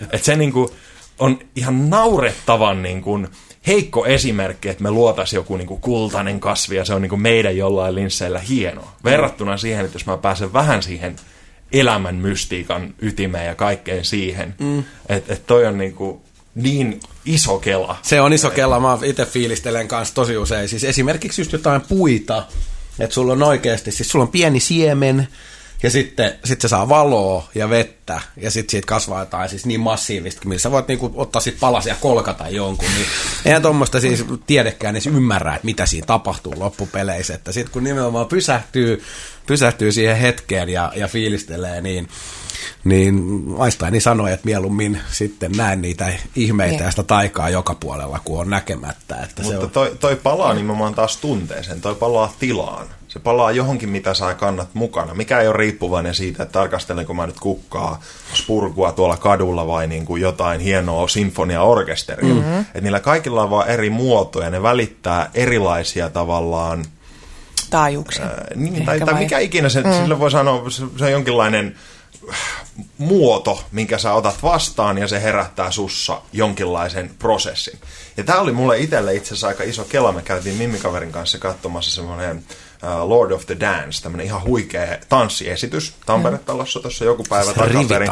Joo, mm. joo, ja vähän semmoinen ei niin omalle tyylilleni ehkä, ehkä perinteinen juttu, mutta tota, mietin sitä, että käytännössä musiikki on mm. juuri universaali juttu siinä mielessä, että sehän ei ero näistä meidän niin kuin sanoista siinä mielessä mitenkään. Että tässä menee jossain tyhjiössä tai materiassa mm. tota, jotain vibraatioita ja se herättää jonkinlaisen ymmärryksen toisessa ihmisessä.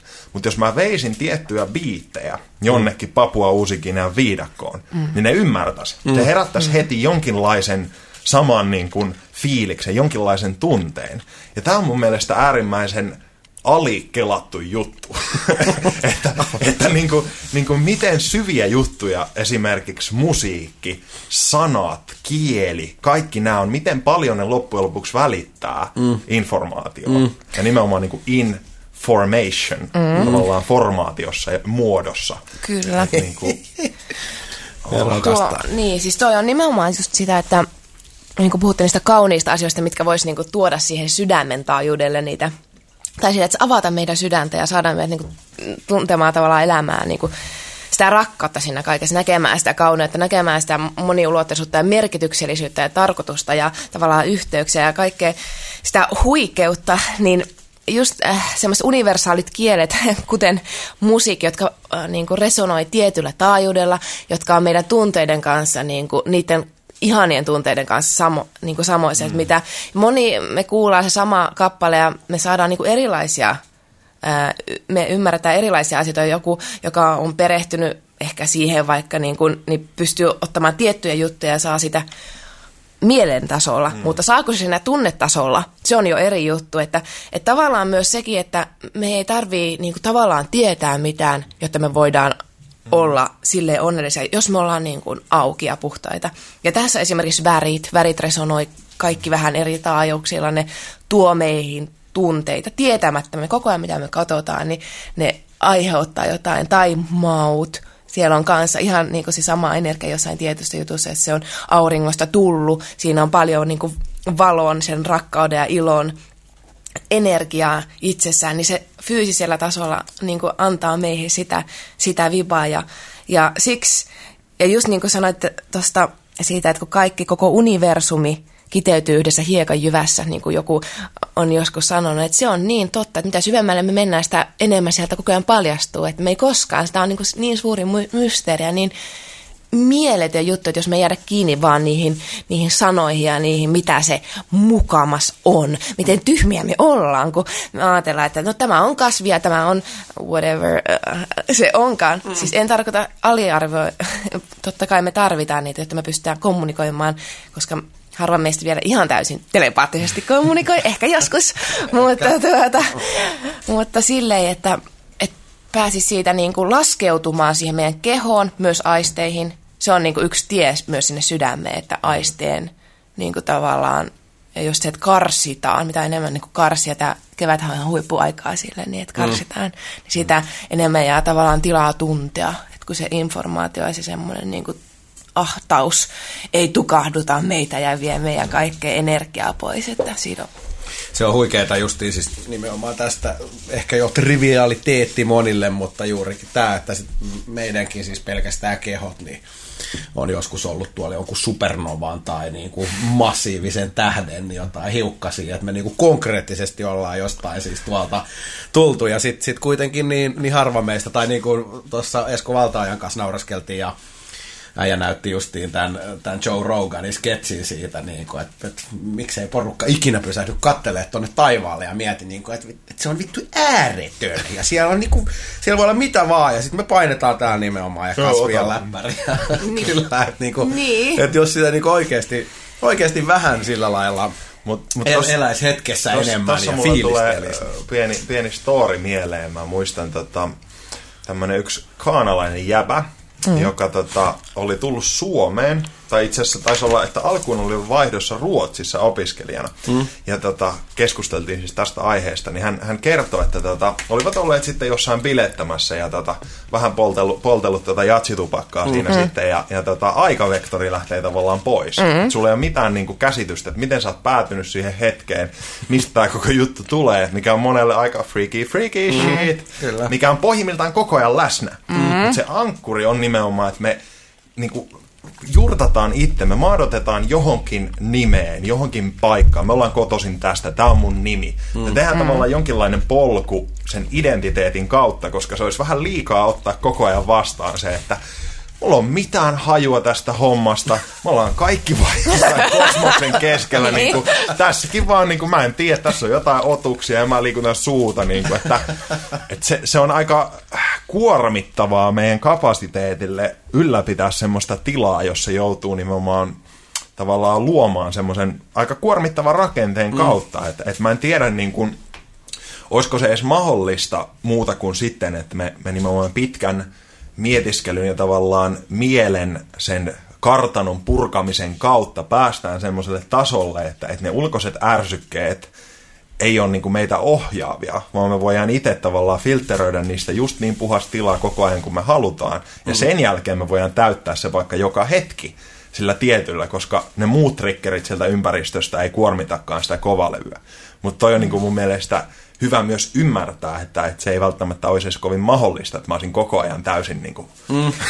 loppu auki kosmokseen. Niin kuin, wow. Kyllä, itsellä on, on tuosta muutama kokemus ja se on jännittävä. Ei, ei välttämättä tarvitse L S D:tä, mutta voisi tehdä monen hyvää. Mutta se on jännä, että miten siis äh, jonkunlaista lohtua ja, ja tämmöistä niin kuin tukeahan me haetaan just erilaisista muodoista ja jopa niin äärimmäisillä tapauksilla, että et, niin kuin Manuela aikaisemmin mainitsi tuossa, että justiin se informaatiotulva ja, ja kaikki, mitä tulee tavallaan, että kun ei enää tunneta mm-hmm. mitään, niin sitten sitä vaan yritetään, yritetään mennä tavallaan väärään suuntaan, että lisää, lisää, lisää, että mä tunnen jotain ja siitä johtuen monet sitten ehkä niin kuin ainoa, mitä he enää pystyy tunteen, niin on, on mm. niin kuin tuska ja kärsimys ja mm. sitten tavallaan siihen takerrotaan helposti, koska se on ainoa enää, mikä tuntuu niin sanotusti todelliselta. Kyllä, ja siis se on hirveän, tavallaan se on niin kuin lohdullista, koska usein siinä jossain vaiheessa tulee semmoinen kriittinen piste, että sitten niin kuin saattaa avautua yhtäkkiä se pullonkorkki pompahtaakin sieltä ja tuleekin, että ah,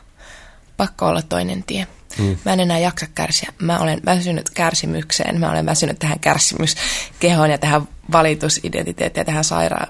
Ja ähm, kyllähän elämässä on niin kuin, tai mä ainakin olen kokenut silleen, että, että tullaan tiettyyn pisteeseen asti niin kuin puetaan päälle ja päälle ja päälle, sitten tulee se joku point, critical point, ja sitten aletaan riisuutua.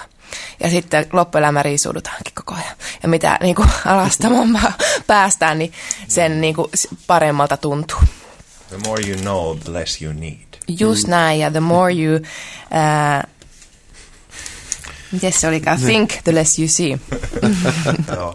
Hei, mitä tota... En ehkä käyttäisi termiä urheilu, mutta liikunta tai liike tarkoittaa sulle nykypäivänä?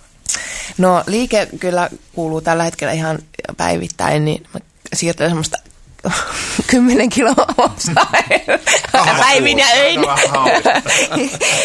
Se ei ole enää hirveän iso, mutta tota, mm, liikutaan silleen mahdollisimman paljon ulkona, kävellään ja sitten mä teen tämmöisiä jooga kautta tanssin kotona vähän niin kuin itsekseni ja, tai tytön kanssa ja, ja sitten jooga. Tämmönen, mulla on, mä oon kehitellyt tämmöistä relastik, että siinä on vähän niin kuin joogaa ja venyttelyä ja vähän niin kuin kuntopiiriä. Niin Sitten mä käyn vähän jo hot joogassa aina kun pystyn. Nyt talvella varsinkin se on ollut tosi kivaa, mutta, mutta joka päivä mä jotain liikettä mm. mä pyrin tekemään aina, että, että hyvin silleen niin kuin, että miltä aika hyvin osaan kokisin lukea, mitä, miltä kehosta niin kuin tuntuu, että, mm. että ottaa aina se väsymys takaisin ja näin. Että en tee enää ollenkaan oikeastaan semmoista, niin kuin, että pushaan itteeni mihinkään. Että jos mulla tulee semmoinen, että nyt mun pitää saada niin kuin hiki, mm. niin sitten me saatan lähteä niin kuin lenkille ja näin. Että se on niin kuin, mutta se on niin kuin ihan luonnollinen tarve tavallaan, että se tullut, että et, et, mm, keho kaipaa sitä, jotenkin sitä liikettä. Sehän saa niin kuin tunteet ja kaikki mielen niin kuin virtaamaan ihan. Emotion, energy in motion. Kyllä. Se niin kuin liike, liike synnyttää, ja toi on ehkä keväässäkin yksi syy, minkä takia ihmiset heti lähtee mm. enemmän tekemään, ja mm-hmm. se jo synnyttää enemmän niin kuin tunteita siitä jurotuksen Kyllä. synkkyydestä, mikä tuossa joku sen kuukauden on vallinnut. Sä oot voittanut, äh, voittanut tai saanut siis äh, Suomen mielenterveysseuran valtakunnallisen mielenterveyspalkinnon. Joo, meillä on kova skabasin. Joo, kyllä. Ai, yleisöä. Mulla on aina, kun mä lähden liikenteeseen, niin se on aina kiva.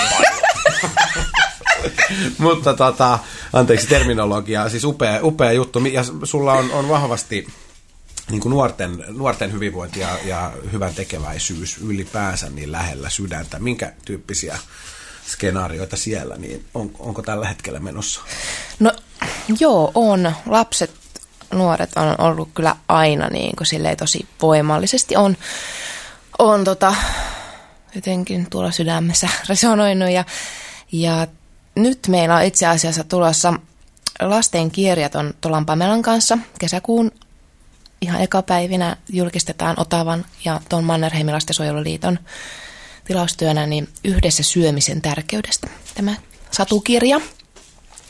Ja tuota, se on nyt semmoinen yksi juttu, mitä on tässä niin kuin, ää, tehty. Ja, ja... Lasketaanko yhdessä syömiseksi tämmöistä T V-dinneriä? Totta kai. Kaikki, mikä on niin kuin vähän läsnäoloa tuo.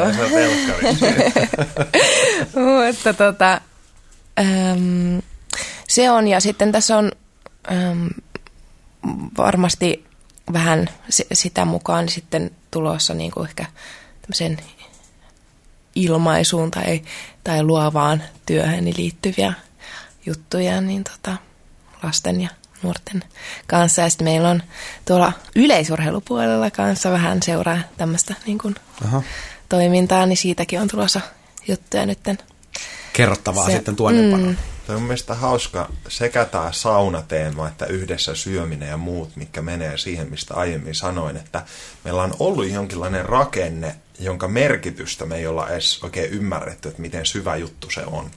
Ja nyt kun kaikki menee vähän uusiksi, niin sitten me ei täytetä enää niitä tosi isoja juttuja, mitä me oltaisiin joka päivä saatu siinä, että okei, okay, sauna, joskus katoin, niin keskimäärin suomalaiset saunaa sen parikymmentä minuuttia, mikä olisi loistava just semmoinen meditointiaika. Mm.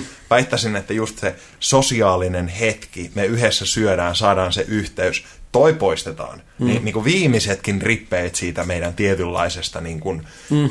ehkä just enemmän sydämen tason yhteydestä, nuotiopiiri jakamishetkestä, jotka on niin koodattu johonkin meidän primitiivisten liskoaivojen pohjalle, mm. otetaan pois, niin oh, vähän saattaa tuntua tyhjältä. Niin, että yhteys, Et, yhteys katoaa. Kyllä, siis tässähän nimenomaan, jos me verrataan niin kuin ihan vaikka Etelä-Eurooppaa heti, mm. jossa ei tavallaan yhteiskunnan rakenteet on semmoiset, että ne sä putoat ihan niin kuin kuiluun, sä et selviä siellä, jos perhe ei olisi ollut niin läsnä. Jos mm. tätä ruokailua esimerkiksi ei olisi niin, niin oleellinen, henkinen, emotionaalinen, kaikin tavoin mm. niin kuin hyvinvointia ylläpitävä juttu. Et mm. siinä on ollut, niin kuin, että sä oot kohdan oikeasti ne sun perheen jäsenet, sä oot tunnet. Mm. Ja, ja tavallaan kun yhteiskunta, meillä se on ollut mahdollista, se on mahdollista, koska yhteiskunta jopa tukee sitä niin, että mm. asutaan yksi ja ollaan yksi ja, ja mm. me ollaan äärettömiä individualisteja siinä mielessä, että me ei tarvita. Ja mm. tämmöinen, niin kun, joka tulee tavallaan ilmaiseksi, siinä ei niin kun, hirveästi todellakaan tarvita. Se tulee niin kun, me ollaan ihmisiä, Herra Jumala, me ollaan tuntevia, tuntevia mm. olentoja. Niin jos tämmöinen niin kun, saadaan rakennettua päivästä toiseen silleen ensimmäistä viisitoista vuotta, niin se jatkuu automaattisesti. Ja siinä on niin kun, semmoinen, joka joka tapauksessa me syödään. Mm. Me käydään just se sauna. Ja, ja niin kun, joka tapauksessa kaivataan sitä ihmistä ja sitä läsnäoloa ja sitä, että oikeasti joku katsoisi sua ja kuuntelisi sua ja voisit kuulla jotain ja tuntea ja ihan jakaa fyysistä kosketusta ja tilaa, niin, niin se on niin monella tasolla. Ää, mä sanoisin, että niin kuin yhteiskunnan hyvinvoinnin kannalta niin, niin kuin kardinaali niin kuin oikeasti tärkein mm-hmm. yksittäinen niin kuin tämmöinen ää, ydinrakenne, että perhe on kuitenkin se tärkein solukko yhteiskunnankin Kyllä. kannalta. Ja se, niin kuin, että miten tärkeää meille on saada puhua, saada kommunikoitua juttuja niin, että joku kuuntelee. Ja kuuntelee niin kuin oikeasti, eikä kuuntele niin, että se koko ajan miettii, että no mä kuuntelen, vastaan. Jotta mä voin itse vastata mm-hmm. seuraavaksi. Että to, tota monesti miettinyt, että miten voimaannuttavia ne ihmisille on ollut. Ihan joskus, kun on ollut joku nuotiojuttu tai näin poispäin, se menee luontevasti mm-hmm. päin, että jokainen kertoo vähän jostain siitä vuodesta mm-hmm. tai näin poispäin. Niin se on ihan järjettömän siistiä. Siinä tulee jotain tosi voimaannuttavaa, että niinku vähän se joku aho, ja se keppi kiertää siellä tyyppisesti. Kyllä. Ja sitten kun miettii, että miten niin kun, nimenomaan pitkään toi on ollut se tapa, miten kaikki se emotionaalinen juttu on purettu, niin okei, okay, ei varmaan ole tärkeä meille silleen jollain lailla. Sittenhän eikä se... siitä ole ihan, ihan tutkimusdataakin tämmöisistä historiamme onnistujista ja suurmiehistä, että, että on ollut yhteisenä juuri tämä, että ollaan syöty pitkään perheen kanssa yhdessä ja, ja samalla linkillä, niin, niin mun mielestä oli myös tämä, että että tota, monilla tämmöisistä historian suurmiehistä, niin ellei jopa kaikilla, niin kun on, on lähdetty vertailemaan, että mitä on siellä semmoisia yhdistäviä tekijöitä, mm. niin, niin sekä tämä yhdessä syöminen, että sitten esimerkiksi just päivittäinen luonnossa tai metsässä liikkuminen. Ja, tai ja ihan nämä niin kuin blue zones, tämmöiset alueet, missä ihmiset elää poikkeuksellisen pitkään, kun mietittyy sitä, että onko ruokavaliossa juttuja jne, mm. niin se on käytännössä aina se tavallaan konnektivismi. Se, se niin kuin, että siellä on se Joo. yhteisö, mikä loppujen lopuksi on terveyttä ajatellen, väittäisin, että yksittäinen keskeisin markkeri. Sen jälkeen vasta Kyllä. tulee niin kuin unet ja stressit ja muut, että, että jos toi otetaan pois, niin we're fucked. Joo, siis niin, just näin, että tässäkin tämä kirjahan, mikä M L R:ltä tulee, niin se on, perustuu siis tutkimustuloksiin Harvardista alkaen, mm. että lapset, jotka on yhdessä niin kuin saanut syödä, niin mm. menestyy paremmin. Ja menestymiset ei välttämättä tarkoita tässä sitä, miltä, mm. mihin se helposti, niin kuin, että yleensäkin siltä, että niin kuin, on. on. Ja, ja kyllähän se, jos meidän universumi rakentuu siitä, että me ollaan kaikki niin kuin yhteydessä toisimme, niin onhan se nyt aika helvetin yksinäistä, jos sen katkaisee niin kuin, mm. ja sulkeutuu siihen omaan kuplaan, halusi sitä tai sitten ei. Niin tota, ja se on jännä, ihme, että se vähän niin, saattaa tuntua. Niin, niin, kyllä. Ja sitten jännä jotenkin, että justiin tämä nyky, nykyajan teknologia ja, ja informaatioita tulee joka, joka tuutista ja näin, niin se helposti ehkä sitten aluksi, aluksi tuntuu tämmöiseltä yhdistävältä tekijältä, mutta sitten jos lähdetään tarkastelemaan ihan isoa kuvaa, niin, niin loppupeleissä nimenomaan tuntuu, että tämä nykyinen järjestelmä jopa vähän ohjaa nimenomaan siihen, että lokaroidaan meitä irti. Ja tuohon vahva dokkarisuositus, The Century of, of the Self. Okay. Ihan huikea okay. siihen nimenomaan, että miten me ei edes itse olla kovin tietoisia, että miten systemaattisesti markkinointikoneisto ja muu on hyödyntänyt tota, että se on niin kuin aika pitkään kestänyt trendi, missä me ollaan nyt nimenomaan lähdetty heittämään vettä myllyyn siihen, että me ollaan yksilöitä.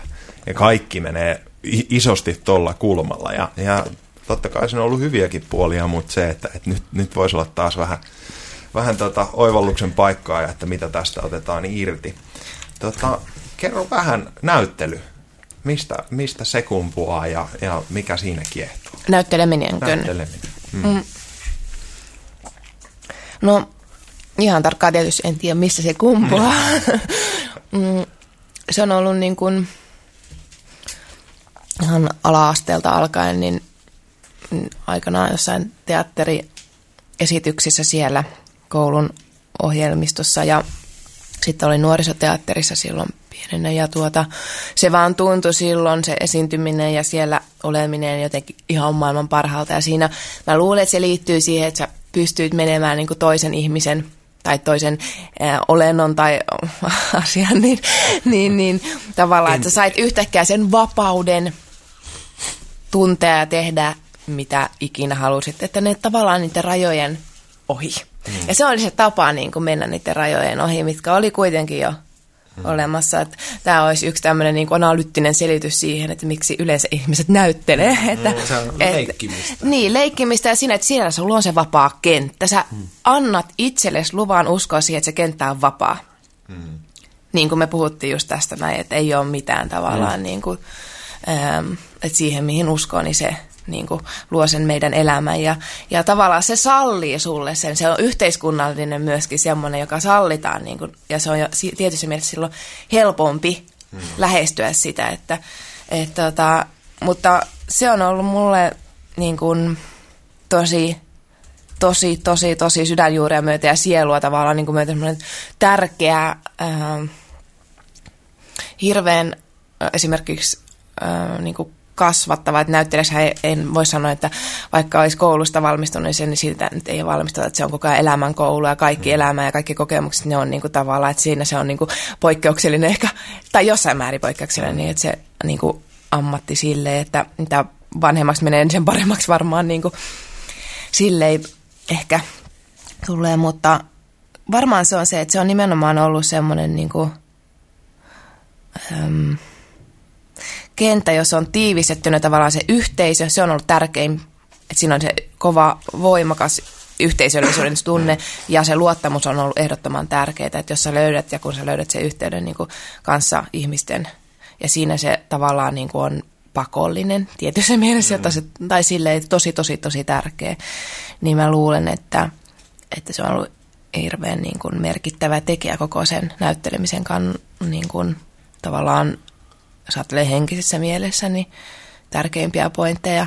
Ja totta kai se, että se universaali tunteiden niin kuin läpikäyminen ja se, että itse joutuu riisumaan tavallaan, niin kuin myös tietoisesti kouluhan on sitä, niin kuin, että riisuudutaan, koitetaan riisuutua aika paljon siitä kaikesta omasta, jotta voisit jotain muuta tavallaan. Niin, kuin, niin, niin, niin sitähän se elämänkouluahan se niin kuin on, että Tota, varmaan se liittyy jotenkin se intohimo ja innostus sitä kohtaan, että se on ollut semmoinen niin kuin vapaa leikkikenttä ja kyllä mä oon niin kuin sen kohtaan niin kuin yhdessä näytteleminen, niin se on niin kuin jotenkin ihan, ihan mieltä, sit kun se alkaa elää se oma ja sit sieltä tuleekin jotain ihan improvisaatio. Niin, jotain semmoista, että vaikka siinä olisi rakenne, vaikka siinä olisi jo sanatkin, mutta silti se alkaa niin kuin elää se tyyppi, niin yhtäkkiä musta elääkin joku toinen, niin mm. Niin, niin se on niin kuin... energisoivaa. Niin. Ja voisi kuvitella, että toi tuo aika hyvää semmoista tota, empatiaharjoitusta tavallaan, että jos luo sen jonkinlaisen hahmon, joka ajattelee tietyllä lailla, käyttäytyy tietyllä lailla, niin se luo myös ymmärrystä sen tyyppisestä ihmisestä tai tarinasta tai muuta. Ja sitten kun siihen pääsee vielä niin kuin tunteina ottamaan vastaan, niin, niin toi on ihan, ihan niin kuin kiehtova. Kiehtova ajatus, mistä myös tulee tämä klassinen mieleen, että, että niin kuin persona, mm. niin kuin etymologia latinaa, naamio. Mm-hmm. Että se just tavallaan, että meillähän on jokaisella se tietty näyttelijän rooli eri tilanteissa, eri asioissa, mikä ei nimenomaan ole me, mm. vaan se on vain jonkinlainen asia, mitä me morfataan sen mukaan, mukaan mikä palvelee taas yleensä meidän tarpeita ja, ja näin poispäin, mutta että sen leikittely, niin saattaa tuoda aika kiehtovia perspektiivejä vaan niin kuin elämään. Joo, tuossa niin kuin sanoin, että näyttelijähän on edeltänyt ennen aikaa, niin näyttelijän paikalla oli shamaani. Hmm. Ja se niin kuin kertoo hyvin paljon, että jos mennään niin kuin tavallaan tämän ammatin ytimeen, niin siellä on jotain hyvin, hyvin läheistä meille kaikille, että hmm.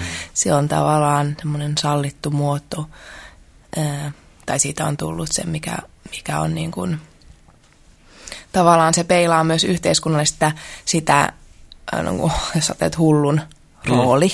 Mm. Mm. Tai narri myöhemmin. Nar, niin, narri hyvä. Kyllä, full. Tämä niin. Menee siihen, mitä mä aiemmin sanoin just. Mä en muista, muista, missä se on se tavallaan, tai mistä tämä läppä on peräisin. Että narri on tavallaan arkkityyppi siitä tyypistä, joka on ymmärtänyt maailmankaikkeuden lakia, laki, lait, ja sitä ei niinku kiinnosta weeksiäkään. Mm. Sitten se voi niinku tehdä mitä vaan. Mm. Et se on niinku tavallaan se tiivistymä just tästä asiasta. Mm. Jos sä haluat uskoa taikuuteen ja tehdä mitä ikinä, niin se on mahdollista. Mm. Että sä voit niinku luoda ihan täysin minkälaisen jokerin ikinä saa halua. Mm. No siis juuri, juurikin näin, että kyllähän meidän rakas vaikka Shakespeare niin kun, niin ymmärsi mm. aikamoinen shamani siis siinä mielessä, että ja me ollaan niin kun kollektiivisesti hyväksytään ja nähdään itsemme tämän, näiden, mm. näiden hahmojen kautta, joita me todellisuudessa itse olemme. Ja että se on vaan niin kuin helpompi hyväksyä tulee, kun se ei ole ihan niin kuin, mutta se kuitenkin on. Että mehän, mm. et silleen, siinä mielessä niin se on ollut semmoinen peili. Mä näen, että näyttelijät on ollut semmoisia peilejä meidän niin kuin, tavallaan mielen tai ydinrakenteelle, mistä me ollaan kotoisin. Mm. Ja en tiedä, että onko se semmoinen... Ää, semmoinen ammattikunta, joka joskus tulee häviämään, en tiedä, että jos ihmiset pääsee koko ajan lähemmäs ja lähemmäs sitä tavallaan niin kuin omaa emootiokenttää ja vapautta ja semmoista, niin kuin, että voi leikkiä ja mm. pääsee niin kuin olemaan mm. jotenkin mm, mitä hurjimmissa unelmissa toivoo tai mm. niin, että onko se tarpeellinen enää? On se varmaan, kyllä mä uskon, että se tavalla tai toisella se muoto tietysti voi muuttua mm. sitten, mitä kyllä. lähemmäksi päästään. Mua kiinnostaa, hei, tota, kiinnostaa Manuela, kun sä nimenomaan käy, oot käynyt Italiassa teatterikoulun, Akademia Europa di Arti Drammatica, niin minkä tyyppisiä kulttuurillisia eroja sä niin kuin näyttelemisessä ja, ja kaikkea, mitä siihen liittyy, niin, niin tänne niin, Suomeen. Niin, kuitenkin voisi kuvitella, että siinä on, on vähän tota jäyhyyttä tai elastisuutta. Niin. Joo.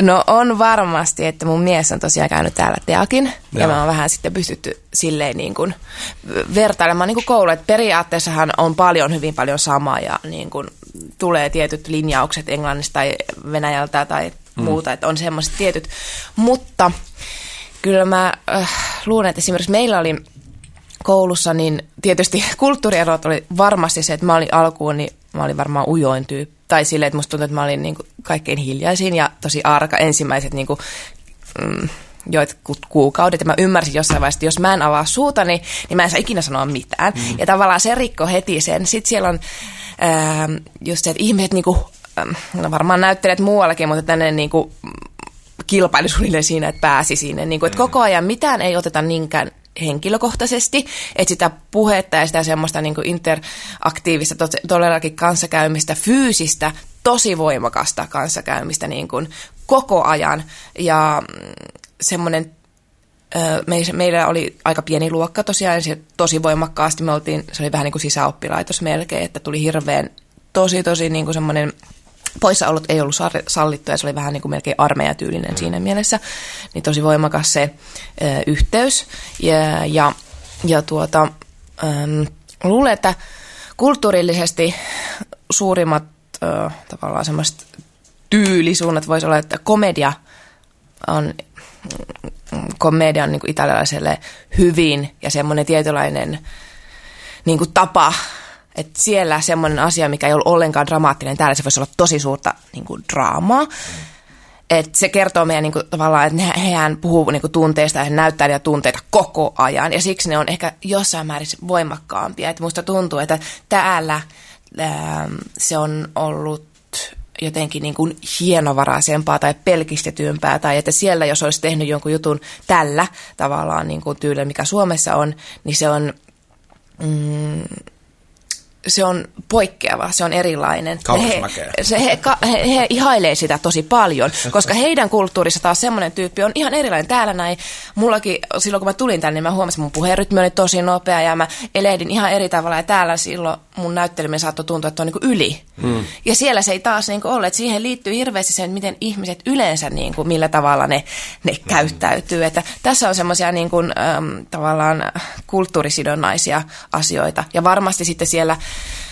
Öm, ehkä, öm, ehkä tehtiin myös mm, asioita, jotka...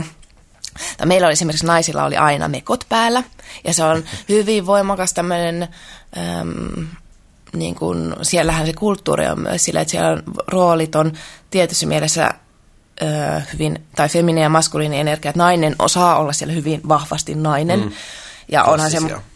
Mitä? Niin klassisia. Siis niin, on. Siinä mielessä totta kai se ei ole enää samalla tavalla patriarkaalinen kuin se on ollut. Että kyllähän naisen rooli on, vaikka Roomassa se on jo muuttunut hyvin, hyvin paljon. Että totta kai me, me ollaan jossain suhteessa eri tasolla, mutta silti mä sanoisin, että, että se oli vapauttavaakin myös, että täällä joskus kaikessa siitä upeassa ja semmoisessa niin kuin mahdollisuudessa, mikä täällä on, että saa niin kuin tasa-arvoisesti melkein ainakin, su, niin kuin jos niin, globaalisti niin ajatellaan tätä, niin, niin on meillä aika hyvät naisilla niin kuin olot, mutta silti musta tuntuu, että joskus se sekoittuu, tavallaan menee lapsi pesuveden mukana ja on alkanut mennä, että, että tavallaan se luonnollinen naiseus tai mm. mieheys, niin se on alkanut kärsiä, että se on mennyt niin kuin tavallaan siinä yli, mm. jolloin, jolloin tulee neutraali. Mm. Ja siitä ihmiset kärsii, sekä miehet että naiset, että kun meidän ei tarkoituskaan niin kuin toisiamme mm. hakata tai päästä niin kuin, jota vaan nimenomaan siihen ristiä niin kuin yhteen. Mm. Se on se polariteetti, on ihan äärimmäisen vahva potkuri niin kuin kaikelle, kaikelle tekemiselle ja varmaan niin kuin vahvimpia pohjaenergioita tavallaan just se seksuaalisuus, se jännite, minkä voi sitten kanavoida mihin ikinä tekemiseen tai juttuun, mikä on niin kuin klassikko juttu kaikessa kirjallisuudessa. Kaikessa se on ollut tavallaan se muusa idea, se mm. potkuri asia, että, että siinä mielessä mun mielestä se tasa-arvo ei nimenomaan tarkoita sitä, että toi kannattaisi kitkeä pois. Ja tämä ei ole myöskään mun mielestä millään lailla sidonnainen siihen, että ne roolithan voi olla miten päin vaan. Voi olla mie- mies, joka on hyvin feminiin, nainen, joka on hyvin maskuliinen, ja silti se polariteetti syntyy. Kyllä. Ja näinhän se monesti onkin niin kuin erilaisissa uh, seksuaalivähemmistöissä mm. ja näin poispäin. Mutta se pointti on tismalleen sama. Jos ei tota tavallaan embraceata mm. tota, niin kuin jännitettä, niin, niin siinä jää hyvin iso moottori elämästä pois, mm. ja, ja se on sääli. Ja tuntuu, että nyt nimenomaan tässä, tässä länsimaalaisessa bisneskärkeydessä, mikä, mikä paljolti hallitsee, niin nimenomaan naisten, naisten feminiini energia ehkä vähän niin kuin kärsii, koska, koska siellä täytyy mennä sitä niin kuin siis eikä vähän. Siis se kärsii aivan älyttömän paljon. Siis siinähän on kaikki sellaiset asiat, mitkä on meille niin kuin ominaisia. Ajatellaan lempeyden ja herkkyyden ja semmoisen intuitiivisuuden ja, ja niin kuin pehmeyden. Mm. Nämähän on kaikki niin kuin semmoisia asioita, joita on mahdollista. Niin. Ja tämä on siis, se katkaisee, uskaltaisin väittää, se katkaisee niin kuin yhteyden äh, meidän sydämeen. Mm. Ja siellä on kuitenkin se naiseuden voima, ja se on se, millä se voisi nimenomaan nostaa myös niin kuin siinä, mitä se tekee. Niin ihan semmoiselle tasolle, mihin miehet ei niin kuin usein mm. pääse. Ja siellä on se voima, mitä, mikä jää käyttämättä. Tavallaan kun koitetaan olla samanlaisia kuin toinen sukupuoli, mm. niin se on mun mielestä sitä, että me tosiasiassa kielletään itsemme mm. ja me tosiasiassa niin kun, äh, tavallaan ei arvosteta sitä, mikä on, eikä anneta sen kukkia mm. tai sen niin kun, nousta tavallaan siihen sen korkeampaan potentiaaliin, joka on ihan mieletön. Että on, tässäkin on semmoinen uskomus, että näillä ominaisuuksilla, mitkä on feminiinisiä, niin ei voisi jotenkin rakentaa semmoista yhteiskuntaa ja semmoista mm. um, liikettä, mm. joka olisi koska meillä on jonkinlainen taas, että sen muodon täytyy olla tietty. Just niin. Jotta minä voisin olla samaan aikaan nainen, niin minun pitäisi silti pystyä tekemään tämmöisellä tietyllä kahdella mm. nyrkin kokoisella kiveksellä hirveässä niin. testossa no, no. päämäärätietoisia niin. asioita. Muotoon samaistuminen niin. on kaiken. Ja koska ne on kuitenkin myös hormonaalisia juttuja, ne on äärimmäisen iso, iso vaikutus myös ihan siihen, että minkä tyyppisiä tunteita, mielenmaisemia ja muuta me ylläpidetään, että näitä on mun mielestä ihan turha myöskin juosta karkuun, että, että ne, ne vaikuttaa vahvasti meihin ja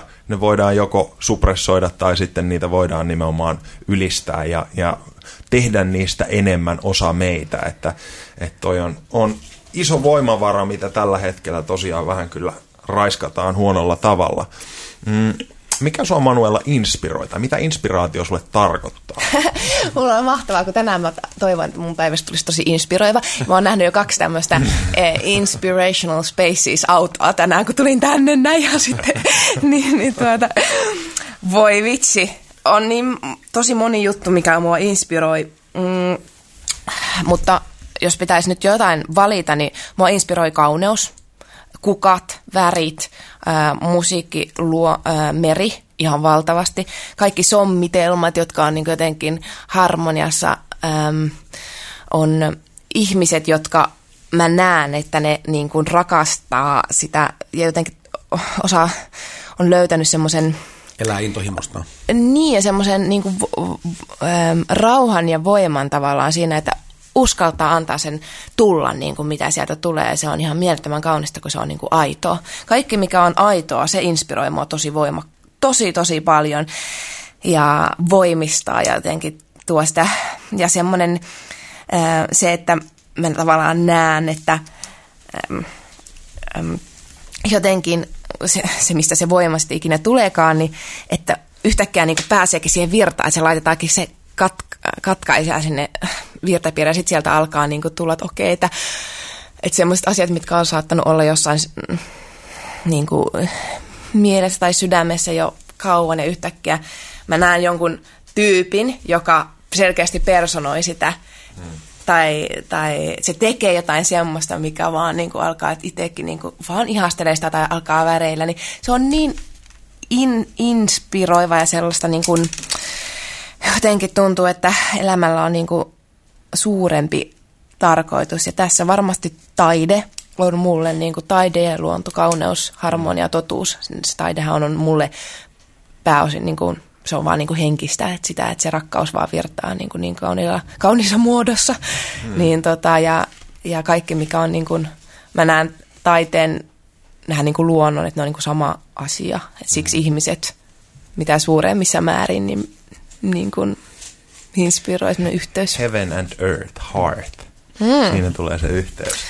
Näin, Jaakko. Tota, mikä, mä haluan, haluan tähän vaiheeseen ilmeiseen paljon luet, niin olisiko name dropata tai joku, sanotaan kolme kirjaa, mitkä on vaikuttanut suhun eri elämänvaiheissa eniten tai ylipäätään kirjasuosituksia? Yksi voisi mm. olla vissiin Myssin kirja, voisin arvata. No se oli kyllä, se hengen anatomia oli kyllä aikanaan, se oli tosi tärkeä. Se kertoo niin kuin siis ä, mielen ja kehon yhteyksistä, ja jos on niin kuin sairauksia ja kipuja, niin miten ne on meidän emootioihin, tietty, tietyt osa-alueet meidän kehossa resonoi aina tiettyihin emootioihin, ja miten, miten se on niin kuin löydettävissä. Että se oli silloin aikanaan, kun mä paljon sitä mietin, kun oli jotain paikkaa, että miten mä voisin itse niin kuin vaikuttaa omaan terveyteen. Ja, ja tuota. Sitten tämmöinen kuin Marianne Williamson on ihan ä, kultti kirjailija, nyt tota, amerikkalainen, muun muassa semmoinen kuin Return to Love, Palatkaamme rakkauteen, perustuu semmoiseen ihmeiden oppikurssiin seitsemänkymmentäluvulta semmoiseen. Niin tota, hänen tämä Palatkaamme rakkauteen on tosi aikanaan ollut erittäin, erittäin tärkeä. Ja oikeastaan, niin kuin nyt just sanoin tämän Rakkauden periaate Alexander Lloydin, ää, niin siinä tavallaan puhutaan hyvin samoista asioista, mutta Öö, sitten, nyt niin, no mulle Kahlil Gibran on yksi, ja Rumi on runoilija. Nämä mystikot on, on niin kuin tosi tärkeitä ollut. Osho on myös, hänen ajatuksiaan on tykännyt tota, lukea sitten. Mm, Elif Shafak, Rakkauden valtakunta, tämmöinen istanbulilais naiskirjailija, erittäin ihana. Se kertoo myös Rumista kyllä, mutta tuota, upea kirja. Ja sitten tämmöisiä, niin jos mennään tämmöiseen just niin kuin henkiseen, no kaikkihan nämä on niitä, mutta tämä tulee koko ajan nyt pointtaa, tämä munkki, joka myi Ferrarinsa. En tiedä miksi se tulee, mutta se nyt tulee tähän näin. Ja sitten Ingrid, onkohan se, mikä se nimi on? Inspi, onko se inspiraatio? Inspiraatio on voima. Inspiraatio on voima.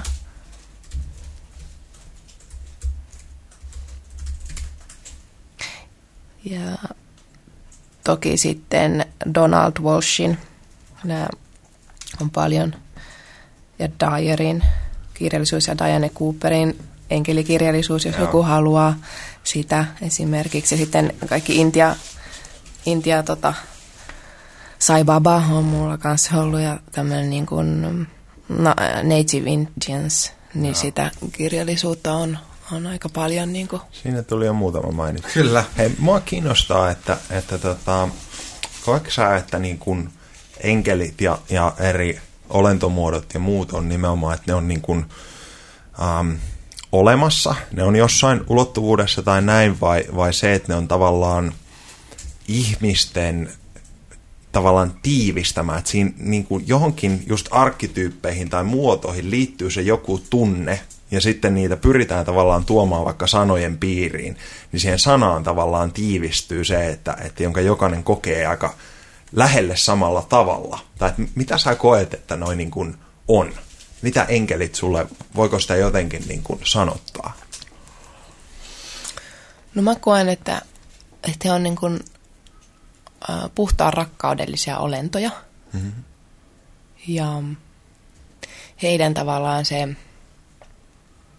energiaansa tai se muoto, niin se on siinä mielessä joo, se on ää, arkkityyppinen, se on niin kuin jotenkin niin pitkäaikainen ja silleen meidän kollektiivisessa tietoisuudessa, että, että meillä on tietyt kuvitelmat, minkälaisia he on, ja mulle ää, mähän en suoraan niin kuin näe Mm. tällä hetkellä ainakaan, niin, mutta mä tunnen heidän läsnäolonsa ja mä jotenkin tunnen sen ää, ja kuulen, niin kun, kuulen niin sen energian, joka on aina niin kun rakkaudellinen ja hyvin huumori, on siinä tosi vahvasti läsnä ja semmoinen niin kun, ää, kepeys ja semmoinen ketteryys ja, ja aivan mieletön semmoinen, miten se olisi, hihihi, että niitäkin on niinku paljon, paljon erilaisia, niinku siis mä koen, että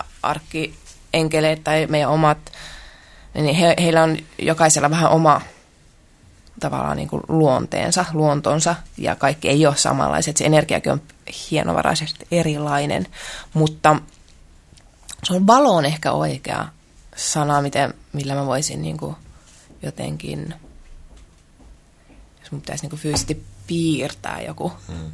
tai maalata, niin millä mä ehkä sen... Onko sulla ollut yhteyksiä johonkin muihin tavallaan? Tahoihin. Niin. Mu- muun verkkarin joukkueisiin. Joo. No kyllä, mulla noita on, on ollut. Mä koen, että on niinku oppaita, omia oppaita tai, tai mestareita, jotka on jo edesmenneitä Äh, edesmenneitä täältä maailmassa poistuneita suuria opettajia, jotka, mm. tai taiteilijoita tai, tai tuota, sieluja, jotka me tavallaan niin kuin kaikki tunnistetaan tai tunnetaan. Jotkut on tuntemattomampiakin ollut, tai keijujen, äh, metsänhenkien valtakunta on ihan omansa ja hyvin voimakkaasti sekin on niin kuin ollut nousussa välillä niin läsnä, että, mutta ne tulee niin kuin, mä koen, että jos mä teen vaikka jotain taiteellista juttua, tai joka on niin kuin, niin saatan, on, on tuntunut tässä vuosien varrella, että siellä on niin kuin apua tai ohjeita tai, tai tota niin, ja, ja vaikka Jeesuksen tai, tai mestari Salomonin, tai miten niitä on niin kuin paljon. Sä oot myös sanonut, että Pythagoraa. Sä välillä tunnet sun isän läsnäolon. Joo. Tunnen, tunnen ja koen, tavallaan kuulen taas niinku asioita, mitä hän saattaa niinku sanoa mulle ja silleen, että ihan niinku selkeitä semmoisia lau, niinku lausia tai naurua tai vi, virne, jotenkin näen sen sielun sydämen kuvassa. Sehän ei ole ihan suoraan mielikuva välttämättä semmoinen, mutta sen niinku kuitenkin, se tulee niinku tuff tuohon noin johonkin. Sydä, sydänkuva on hyvä sana. Oh. Mielikuva menee heti. Mm. Sydänkuva. Joo. Mitä sulle niin kuin, mitä mystikot merkitsee sulle ja, ja totuuden etsintä? No, ää, mystikot on ollut mulle varmaan yksi tärkeimpiä niin kuin, jotenkin ilman heidän ehkä esimerkkejä, niin mä luulen, että mun elämä ei olisi ollut näin rikasta. Ja on, he liikuttaa mua tosi syvästi. Rumi on muun muassa yksi semmoinen. Ja Gibran on myös toinen. Ja, ja Einstein on yksi. Mä koen hänet ennen kaikkea mystikkona. Ja, ää, Anna Ahmatova. Ää, semmoisia, mä koen, että nimenomaan äh, myös, tai he on kaikki jotenkin mystikko ja taiteilija on mun mielestä vähän sama asia, se on syvällä tasolla, että et, tota, se on ehkä se antautumisen kauneus, mikä siinä mystikossa niin kuin, että he on niin kuin oikeasti ää, ottaneet vastaan ja sitten antaneet tavallaan koko elämänsä kaiken se, mitä on, niin, niin, niin suuressa tavallaan valossa ja tietoisuudessa meille. Ja se, on, niin kuin se jatkumus ja totuus on siellä mm, tavallaan, että sitä ei voida pukea missään edes heidän sanoissaan tai teoksissaan suoranaisesti muotoon, mutta silti se on niin kuin jossain määrin, niin se hengittää sitä, mutta sitä on vaikea jotenkin, niin kuin, mutta siitä mm. saa niin kuin, sitä energiasta saan sen, niin kuin, en tiedä, olisiko tuoksu tai mikä tahansa semmoinen mm. pieni, niin kuin, niin, niin, että he on hengittäneet sitä totuutta mm. siihen, mitä he on tehneet elämäntyöllään ja, tai sillä, mitä he on. Ja se on niin kaunista, että tässä niinku, että voisi vaan niinku, jos jotenkin ole, että jos elämä olisi vaan, voisi vaan niinku antautua sille, että ja halata ja, ja niinku, että kaikki, mä tiedän, siinä on niin, koko elämä jotenkin, se merkitys on siinä. Se Heissä. Tullaan just itse asiassa siihen inspiraatio, inspiraare, siihen niin kuin hengittää jumaluutta tai olla hengessä tai, tai näin poispäin. Että se menee, menee vahvasti tuohon. Tota, mulla ei ainakaan ole tähän enää oikeastaan dropata mitään sen kummempaa. Että melkein sanoisin, että jos joskus tulevaisuudessa saadaan Manuela vielä lauteille, niin mielellään jatketaan eri teemoilla. Ne, jotka on ollut tänne asti mukana, niin kiitos kuuntelusta. inspira piste io osoitteesta löytyy show notes ja kaikki mainitut kirjat ja linkit ja Manuelan kirjaa ja onko jotain tota, sivuja tai, tai juttuja, minkä äärellä haluat ihmisiä tässä vaiheessa vielä suppiloida? Mm. No varmasti pian on, on tällä hetkellä just semmoinen niin kuin murrosvaihe, että tulkaa tuossa kesän kynnyksellä sitten, tota, vaikka tuonne Facebookista varmasti sitten löytyy mun no niin. nimellä. Niin tota. Me laitetaan kaikki linkit, linkit sivuille. Ja tota. Mä tähän loppuun voi vielä, jos sallitte, niin siteerata vähän Manuelaa. Hienon kirjoituksen löysin sulta tässä siitä. Tässä tämmöinen hyvin, hyvin valikoitu lyhennelmä. Jokainen meistä etsii. Kuka muuta väittää ei vielä tunne itseään. Etsimme hiljaa ja kovaa yksin ja yhdessä. Etsimme alasti ja puettuina, kingeinä ja kingiksinä. Etsimme vimmalla ja voimalla, heikkoina ja houreessa. Etsimme itkien ja huolella, epäilen ja suurina. Etsimme yöllä ja aamulla, hartaasti ja toivoen, palavasti uskoen. Rauhaan ei ole tietä, rauha on tie, sanoi rauhan miehistä suurin. Siksi me etsimme. Olkoon rauha kanssamme. Aho. Kiitos Manuela. Kiitos isosti. Kiitos, kiitos. Wow.